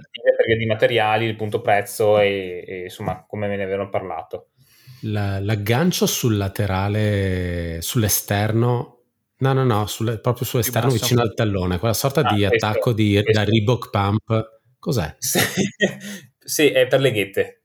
Ah, ok. Però posto che io dietro hanno delle ghette proprietarie, no, quindi. Io abitua, sì, sì, una ghetta di proprietà con un gancetto mm. che, che, attacchi, che ci metti okay. in tensione e si attacca qua sotto, esatto. Però eh, il fatto è che mh, mm, non hai un attacco anche qui, quindi probabilmente è una Chiaro. ghetta elast- totalmente elasticizzata che non va qua. A, a agganciarsi lì come altra aveva, sì. Boh, il boh, design poi... è molto vecchio. Sì, cioè, sì, cioè, sì. quando, quando fai riferimento alla vecchia Ultra di Salomon è proprio, è proprio quello con un'intersuola differente non riesco a, a descrivertela, ma anche la sensazione è di una scarpa di qualche anno fa. Mm. Soprattutto sull'avampiede. Se, cioè, se, non guardi la parte del, del, tallone, la parte davanti è proprio, è proprio vecchia. Però eh, presumo che ecco. beh, loro sono un gigante in, sì. in Cina e anche, anche magari in realtà dal punto di vista forse escursionismo, tende, non mi ricordo se era Orrico che ne parlava, um, presumo che adesso che hanno tirato dentro un paio di atleti extra magari cominceranno a fare un pochettino più di sviluppo, sviluppo interno. Chi sì, lo sa? Sì, sì. Volevo giusto eh, darvi eh, il dato preciso del prezzo, visto che giustamente è 220 euro. Mm che per una scarpa che non ha piastra. Non ha piastra, ma non ha neanche una mescola di intersuola di proprietà mm. che giustifichi una ricerca e sviluppo tale Chiaro. da dire ti sto offrendo qualcosa di nuovo. Ecco. Kailas eh. ha una scarpa da 250 euro con piastra che non ha provato, e, con piastra ma anche materiali un po' più ricercati e quindi diciamo che questo non era proprio il top di gamma, però era comunque un prodotto avanzato. Ed è e... la Fuga Pro Pro. Fuga Pro 4. Ok. Ok. okay. Veniamo alla vera sorpresa. alla sorpresa. Sorpresa, allora, questa qui è la sorpresa a cui non so ancora dare un'accezione. È stata solo una sorpresa perché allora le aspettative erano molto alte. Ehm, perché è una scarpa che ha fatto podi. Mm-hmm. E, però e, e anche perché è una scarpa che condensa una certa tecnologia eh, però allo stesso tempo, eh, quindi grande hype, però durante l'utilizzo per ora è un me, non ho ancora capito se sono io che non riesco a correrci come andrebbe corsa o se proprio non, non mi ci trovo, quindi devo continuare a, a provarla, diciamo. E, e parliamo di, torniamo dal sollevante, andiamo da qualche altra parte. E, ehm, quindi è una scarpa, come vedete, oversize, è una scarpa di una linea racing da gara che ha fatto podio a UTMB quindi si è portato a casa il primo posto UTMB in campo femminile è una, è una North Face ok, quindi svelato subito. Andati dritti no perché probabilmente mi viene, sì, mi viene un po' più difficile parlarne senza dare int eh, perché era lung- lungamente attesa. è stata fotografata da almeno un anno in giro questa qui e poi a UTMB l'hanno un po' presentata. E anche no, a, no l'hanno presentata dopo UTMB a, a, di, di Running Event a Austin mm. e, um, è una scarpa che monta un, è una linea Vective che è la linea loro performance. Però uh, è, è modello avanzato da lunga distanza. Poi abbiamo testato anche il modello da distanze più brevi e in quanto modello di lunga distanza monta una schiuma molto alta uno stack piuttosto alto eh, con un 6 mm di drop e una piastra che continua a essere una piastra particolare che come vedete esce fuori a livello dei metatarsi esterni, quindi a livello dell'avampiede esce fuori e si blocca, fa una specie di lock sulla, okay. sull'intersuola per dare stabilità. È una cosa che si avverte quando sei, cioè, non sembra neanche una piastra propulsiva, onestamente, e forse è questo che mi fa dire me, perché non è una scarpa che mi dà spinta durante la corsa, ma è una, è una piastra che stabilizza. La scarpa okay. è veramente rigida, non ti regala niente in, in lavoro laterale, mm, che è una cosa che avrei voluto, perché con tutto questo stacco qua da terra eh, ti senti un po' sul trampolo, ecco. E loro l'avevano detto, volevano togliere questo displacement, lo chiamano loro laterale che arriva quando utilizzi una piastra che quindi ti, fa, ti toglie mh, mm, bilanciamento, no? stabilità però eh, quindi, quindi è data una scarpa super stabile, eh, ma ti fa correre come vuole lei e non ho ancora capito se mi piace o no. E la schiuma è un nuovo composto sul mercato, è, molto, è paragonabile a metà strada tra quello che ha fatto Normal, però un po' più morbida, e, quindi bella, però piacevole, quasi toglierei la piastra se potessi perché non, non l'ho capita ecco questa piastra qui ancora. Presumo usciranno anche modelli senza piastra così come hanno fatto con Vective. Sì sono usciti cioè non li abbiamo in mano ma sono usciti sono i modelli classici diciamo che mm. hanno dato continuità al, alla linea vecchia quella per dire sponsorizzata con Capel.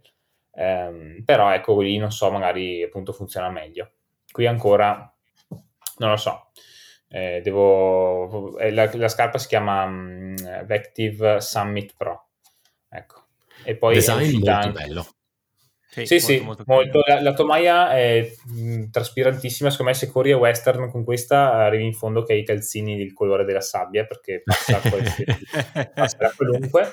Ecco, un'altra cosa che non ho capito molto: ha un volume dell'avampiede veramente alto, quindi riesci proprio a sollevare le dita tantissimo e boh, cioè, ma anche qui sei su un trampolo di più di 30 mm, magari avrei preferito avere una scarpa un po' più asciutta, no? Che ti tiene lì. La resa in corsa appunto è quella di stare su una scarpa molto alta. È bello finché sei sul facile, appena inizi a trovare un terreno un po' più complesso, no, tipo in Liguria che ne trovi, dove sono stati gli ultimi giorni, non è stato proprio così divertente come scarpa. Buon grip in generale, proprio la, ti toglie un sacco di sensazioni da terra Mm. Quello devo ancora capire se mi piace o no. E la ipotizzavo anche questa come possibile scarpa da Tuscany, visto che parlavamo di Tuscany prima, però sì. mi ritrovo a, a, desiderare un po' più di, cioè di poter usare il piede come voglio io, non, non di essere in baia della scarpa. Chiaro, chiaro, chiaro. E magari parto con questa e metto la zegama nella borsa della base vita e faccio il segno della esatto. croce di arrivare alla vita. Così se qualcuno ti vede lungo il percorso può chiederti quali sono le tue sensazioni in corsa. Esatto. Dopo 50 km hai capito la tua evoluzione della recensione. Molto non bella, entro però, nel merito, però la, il modello, la sorella minore di questa qui, che è la Summit Sky, che è la scarpa di Albon, di Jonathan Albon, mm-hmm. quindi anche sì. podio CCC, è molto molto bella quella è molto molto bella, ma ne parliamo su un altro momento, però quella è un sì già più sicuro, diciamo, sulla, sulla resa del prodotto. Ok, fantastico. Tommaso, eh, anche per questo mese grazie mille, grazie di averci presentato tre novità e dato tre pareri differenti. A questo punto speriamo di vederti in Toscana con ai piedi le scarpe di cui ci hai parlato, così, esatto. così da avere un, un feedback sincero eh, in corsa di quello che sta succedendo e ci aggiorniamo il mese prossimo. Ciao yes. Tommy, grazie. grazie. A presto. Ringraziamo nuovamente Tommaso anche per, per, per l'intervento di anche questo mese. Passiamo alla sezione dedicata al video e prima di cominciare a parlare di questo video faccio solo un appunto. Uh, abbiamo inserito questo mese, abbiamo riattivato un po' di sezioni sul sito, abbiamo riattivato la sezione delle playlist degli ospiti che puntiamo a rimpolpare nel prossimo futuro con le persone che ci siamo persi per strada e ovviamente con eh, gli ospiti futuri. Abbiamo riattivato la sezione dedicata alle letture e anche questa andremo un pochettino a, a riempirla col, col passare del tempo, ma soprattutto abbiamo creato una sezione dedicata ai filmati, filmati di cui abbiamo parlato nelle scorse puntate di The Long Run, filmati in generale che ci sono piaciuti. La sezione chiamata videoteca la trovate ovviamente sul sito buckled.it. C'è anche una playlist pubblica sul nostro, catale, eh, sul nostro canale di YouTube dove trovate quasi tutti i filmati perché ad esempio ci sono un paio di filmati che arrivano da Vimeo che sono caricati sul nostro sito ma che ovviamente non sono presenti su YouTube. Il video che consigliamo questo mese è un video appena uscito, eh, pubblicato direttamente da Rabbit e che ha come protagonista eh, Eric Sensman, uno dei nostri beniamini che ha gareggiato Black Canyon o ha provato a gareggiare Black Canyon eh, qualche mese fa, era uno di quelli di cui avevamo parlato in preview come uno dei papabili eh, atleti che puntavano a Golden Ticket, anche se ultimamente aveva avuto qualche difficoltà a gestire gare così veloci, mettiamolo così. Però avevamo parlato anche di lui come un, un grande cacciatore di, di, Golden Ticket, uno che quando in palio c'era quello, in linea di massima riusciva ad andare a prenderselo. Uh, il video copre bene o male quelli che sono gli eventi subito prima della gara e in corso di gara, per quanto mi riguarda, un modo molto migliore di seguire Black Canyon rispetto ai video dello streaming, ovviamente video molto ben girato, molto bello e serve anche per farsi un'idea di quello che è bene o male il, il percorso gara. Il video si chiama Not a Bad Thing e ovviamente fa riferimento al fatto che, spoiler, Sensman non è arrivato uh, poi a fine gara, ma in linea di massima comunque non è stata una brutta giornata per lui, eh, per sua stessa missione, lui poi punterà, lui che puntava western andrà probabilmente a fare qualche altra gara nello stesso periodo, qualche altra 100 miglia, eh, non ha avuto una bella gara, si è ritirato a Black Canyon City, eh, è partito probabilmente troppo forte, ma questo poi si vede nel video e per sua stessa missione lui ha detto c'era tanta gente dietro di me che andava decisamente più veloce e non è, non è stata la mia giornata. Di nuovo, molto ben girato, andatevelo a vedere, l'abbiamo caricato anche sul, sulla pagina cineteca del nostro sito. Mi piacerebbe andarlo a vedere mm, gareggiare una grande classica americana. Mi viene in mente un Angeles Crest, mh, mm, non lo so perché comunque non so se ci sia lo slot per l'elite però visto che, tra virgolette, il, um, eh, l'obiettivo A della stagione è sfumato, eh, non mi pare che sia interessato a fare gare internazionali barra europee, ma quello che, lui, di, di, di, mm, che di lui apprezzo, visto l'amore che, che nutro per la scena americana, è il fatto di essere uno interessato solo a gareggiare in America tendenzialmente. Mi piacerebbe vederlo a fare una grande classica, anche Leadville potrebbe essere. Sì. Ecco perché potrebbe essere un bel modo per rimettere in piedi, rimettere in piedi una stagione.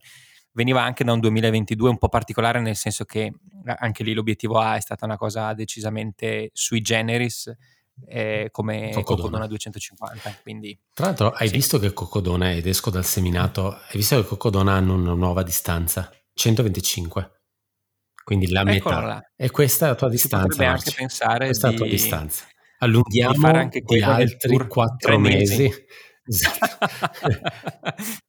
sì, perché un mese mi ci vorrà per fare 125 miglia, quindi sì, e proprio la mia distanza. Presumo, non sono poi andato a vedere perché ho solo visto la news di passaggio, ma presumo sia la parte finale della gara. Quindi che comunque sì, quella più figa, onestamente, arrivi a Flagstaff. A Flagstaff esatto.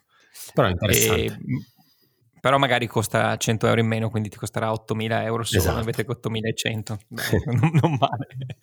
Um, questo mese non, abbiamo deciso di saltare, di non fare la eh, rubrica sui vincitori del mese, abbiamo deciso di eh, inaugurare un, uno spazio che non so se sarà, rimarrà in stato embrionale, cioè sarà solo questo e poi mai più, però quello che ci piacerebbe fare è cercare di eh, presentare eh, un protagonista della scena non per forza americana, ma anche sì, eh, che ci può incuriosire perché sicuramente è una terra per noi lontana, ricca di talenti che vediamo sbocciare uh, di mese in mese. E secondo me a volte si fa anche fatica a capire chi è, da dove viene, eh, la persona di cui si sta parlando, cosa ha fatto, cosa potrebbe fare, quale, eh, quale sarà, non lo so, quali saranno gli obiettivi, quale sarà il suo futuro. Cercare quindi di orientare noi in primis perché bisogna un attimo approfondire la questione e poi anche chi ci ascolta perché mi rendo conto che a volte diamo dei nomi per scontati quando probabilmente sono, non sono neanche così scontati per noi che ne parliamo. Ehm, eh, il focus che vorrei che mantenessimo sarebbe quello di cercare di parlare delle giovani leve che si stanno affacciando al, alla scena trail. Ci sembrava giusto partire con Matthew Seidel, detto Matt Seidel, eh, già sentito l'anno scorso sia a Sonoma eh, in velocità perché non, non, non, abbiamo dato così tanta importanza onestamente alla gara che era poco partecipata e il suo poteva essere un nome come suo come di tanti altri che poi fanno una bella gara ma poi scompaiono. Poi però l'abbiamo ritrovato anche a, a JFK quindi eh, mi sembrava ca- carino un attimo ripercorrere quella che è la sua storia sportiva ovviamente. Parliamo di un ragazzo giovane perché ha 26 anni 27 quest'anno è del 96 da Santa Clara, quindi zona San José, Bassa, Calif- Bassa California. California del Sud, pa- Baja California è già, è già Messico. Ehm, che ha studiato, ha fatto high school in, eh, in, California e all'high school ha scoperto appunto il, la corsa, parliamo di corsa in generale perché eh, allora, non è stato facile trovare informazioni su di lui perché articoli ce ne sono pochissimi, ha rilasciato per ora solo un'intervista, eh, quindi scartabellato di qua e di, e, e di là, hai ascoltato qualcosa. Eh, diciamo, storia sportiva che parte con tentativi di baseball e eh, basketball, f- finiti malamente, nel senso che eh, fisicamente non era ehm, adatto a nessuno dei due, soprattutto il basket eh, all'high school scopre cross country e track and field, eh, si specializza su 1000, 1500, 1000, 3000, 5000. Eh, nell'ultimo anno da senior, eh, poi vedremo dove, eh, mi ha fatto ridere che ha detto ho deciso di ritirarmi, di non fare i 10 km perché mi sembrava una distanza eccessiva e poi ce lo troviamo punto a capo in una 50 miglia. Um, come eh, college ha fatto eh, i quattro anni a, a, Seattle, a Seattle University, che nel mondo dell'NCAA è in Division 1, quindi eh, tra i vari, chiamiamoli così semplificando, i vari livelli di, del, dello sport di college americano è il, il, livello, tra virgolette, più alto, dove ci sono le, eh, le università più grandi. Mm, il, la squadra di atletica di Seattle, per quanto in Division 1 non è che sia tra le, tra le, più famose, come può essere Utah, come può essere Stanford, come può essere eh, Northern Arizona University, però discreta carriera eh, sul cross country e track and field.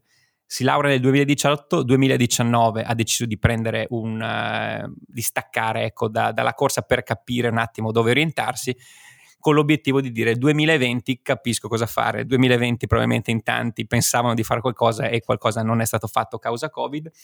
Um, e lì comincia a a conoscere e capire anche il mondo dell'ultra running e del trail, uh, che negli anni di college non è che fosse nei suoi, nei suoi pensieri e anche qua secondo me capiamo molto di, t- di tanti atleti che si affacciano al mondo del, del trail un po' inconsciamente, un po' per, per provare qualcosa di diverso. Uh, perché magari non hanno trovato fortuna in, uh, nell'atletica nel mezzo fondo o nella, o nella maratona su strade, quindi si dedicano ad altro è anche vero che viene da una zona e da, da, una zona di nascita e da una zona universitaria ricca di sentieri, per cui pare quasi essere stato uno sbocco naturale per certi versi. 2021 ha fatto un'unica gara ed è Broken Arrow in cui è arrivato ventunesimo e quindi eh, niente di particolare. 2022 eh, è stato un anno decisamente eh, di assoluto livello perché Way to Cool sesto, eh, Sonoma 50 Mile come dicevamo primo, quindi è il prima volta di, su una distanza come la 80 km, è arrivato primo, eh, si affaccia anche a gare lunghe, cioè eh, 100 km con Quicksilver. Quicksilver è gara tra virgolette di casa perché è abbastanza famosa nella zona di San Diego. Mm, ci sono stati dei nomi anche importanti che l'hanno, che l'hanno corsa, se non sbaglio anche Bowman, però non ha mai avuto un parterre pazzesco, però si porta a casa un primo posto, JFK eh, a fine ottobre quarto. Quindi eh, 2022 super perché sempre in top 10 nelle quattro gare in cui ha partecipato. 2023 eh, l'abbiamo visto a Black Canyon 100 decimo con, come dicevamo prima, il pacing di Chris Myers. E bisognerà capire adesso quale, quale sarà il suo obiettivo. Quello che mi piace è che ha un approccio non Womsleyano, ma lo diciamo di tanti, cioè mi sembra che rifletta abbastanza sulle cose, sulle cose da fare. È anche vero che si è portato a casa per ora eh, due top 5 in, in, gare storiche e partecipate dagli Stati Uniti. Uh, per ora non è, è self-coached, quindi senza coach, e lo, mi, mi, pare che l'intenzione dichiarata da lui sia quella di, di mantenersi così. Eh, è comunque gente che, che, corre da quando ha 13-14 anni, quindi un minimo di base di struttura su cosa fare per arrivare a, a portare a casa l'obiettivo ce l'abbia. Quindi vediamo se sarà il primo di tanti altri profili o se rimarrà solo Matthew Seidel. Gli scriveremo per dirgli che abbiamo parlato di lui. Esatto, secondo me sarà contento comunque. Certo. Passiamo alla birra del mese? Passiamo alla birra del mese. Eh, questa volta veramente, senza battute, abbiamo deciso di non selezionare una, eh, una IPA una, o una IPA, ma è una Pilsner, uno degli stili più diffuso di, di birre a bassa fermentazione, classica, la classica bionda, questa è un Imperial Pilsner, il nome è molto divertente, è molto divertente, si chiama Czech Norris, Czech per, come Czech Republic, visto che lo stile Pilsner è, della Repubblica Ceca, uh, Imperial significa che um, esalta delle caratteristiche che sono più pompate, più accentuate, quindi una birra abbastanza dolce come malti ma eh, resinose, quindi torniamo ai soliti discorsi di agrumi e, e di erbaceo che troviamo sulle IPA, birra eh, del birrificio Brewfist di Codogno, quindi uno dei più grandi birrifici e più famosi birrifici italiani, lombardi, per, eh, in onore di Ale. Ecco. Grazie. E delle sue origini. Esatto. Marcello, Ceche. io direi che siamo, siamo, arrivati alla fine anche di questa puntata e non ci rimane che eh, chiudere con i ringraziamenti per questo mese. Ringraziamo nello specifico Matteo Rosina, Andrea Regazzini, Davide Barozzi e Giorgio Garelli per il loro supporto su Patreon. Vi ricordiamo che potete supportare Buckled sia su Patreon che su PayPal o anche semplicemente condividendo eh, quello che facciamo sui social, potete scriverci su Instagram, potete scriverci su Facebook, in linea di massima rispondiamo abbastanza sempre, magari non velocissimamente, potete scriverci anche via mail, qualcuno l'ha fatto e abbiamo risposto anche lì, giuro, eh, e ci fa sempre piacere ricevere una mail. Un paio di avvisi vari. Abbiamo aperto da qualche giorno, ma non l'abbiamo ancora pubblicizzato, lo stiamo facendo in questo momento, una sezione specifica eh, o speciale, forse meglio speciale, del sito di Buckled che si chiama mailbag.buckled.it, poi inserirò il link eh, sui, su Facebook e su Instagram. Eh, in questa sezione quello che potete fare è mandarci una domanda. Uh, le vostre domande poi verranno prese e verranno risposte nel limite del possibile o su The Long Run o in una puntata specifica dedicata alle mailbag. Uh, per quanto riguarda quello che succederà nel mese di aprile, come giustamente detto da Marcello, ci sarà una preview di Sonoma, magari in questo momento la preview di Sonoma in realtà è già stata pubblicata, se state ascoltando la puntata verso la fine di questa settimana. Eh, ci sarà la preview di Canyons, ci sarà, presumiamo, un'intervista verso la metà del mese o comunque da qualche parte arriverà un'intervista e questo dovrebbe essere tutto quello che succederà, tutto il resto sarà una sorpresa, Marcello, grazie di nuovo, grazie a tutti quelli Prima di salutare, sì. mi è venuto in mente solo adesso, ehm, girerò poi il mio contatto personale per ringraziarmi. Potrete ringraziare tutti per non aver mai citato la Barclay Marathon in questa puntata.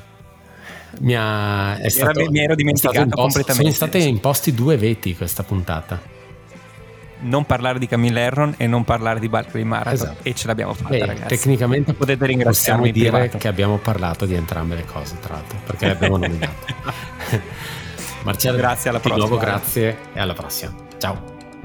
Ciao ciao.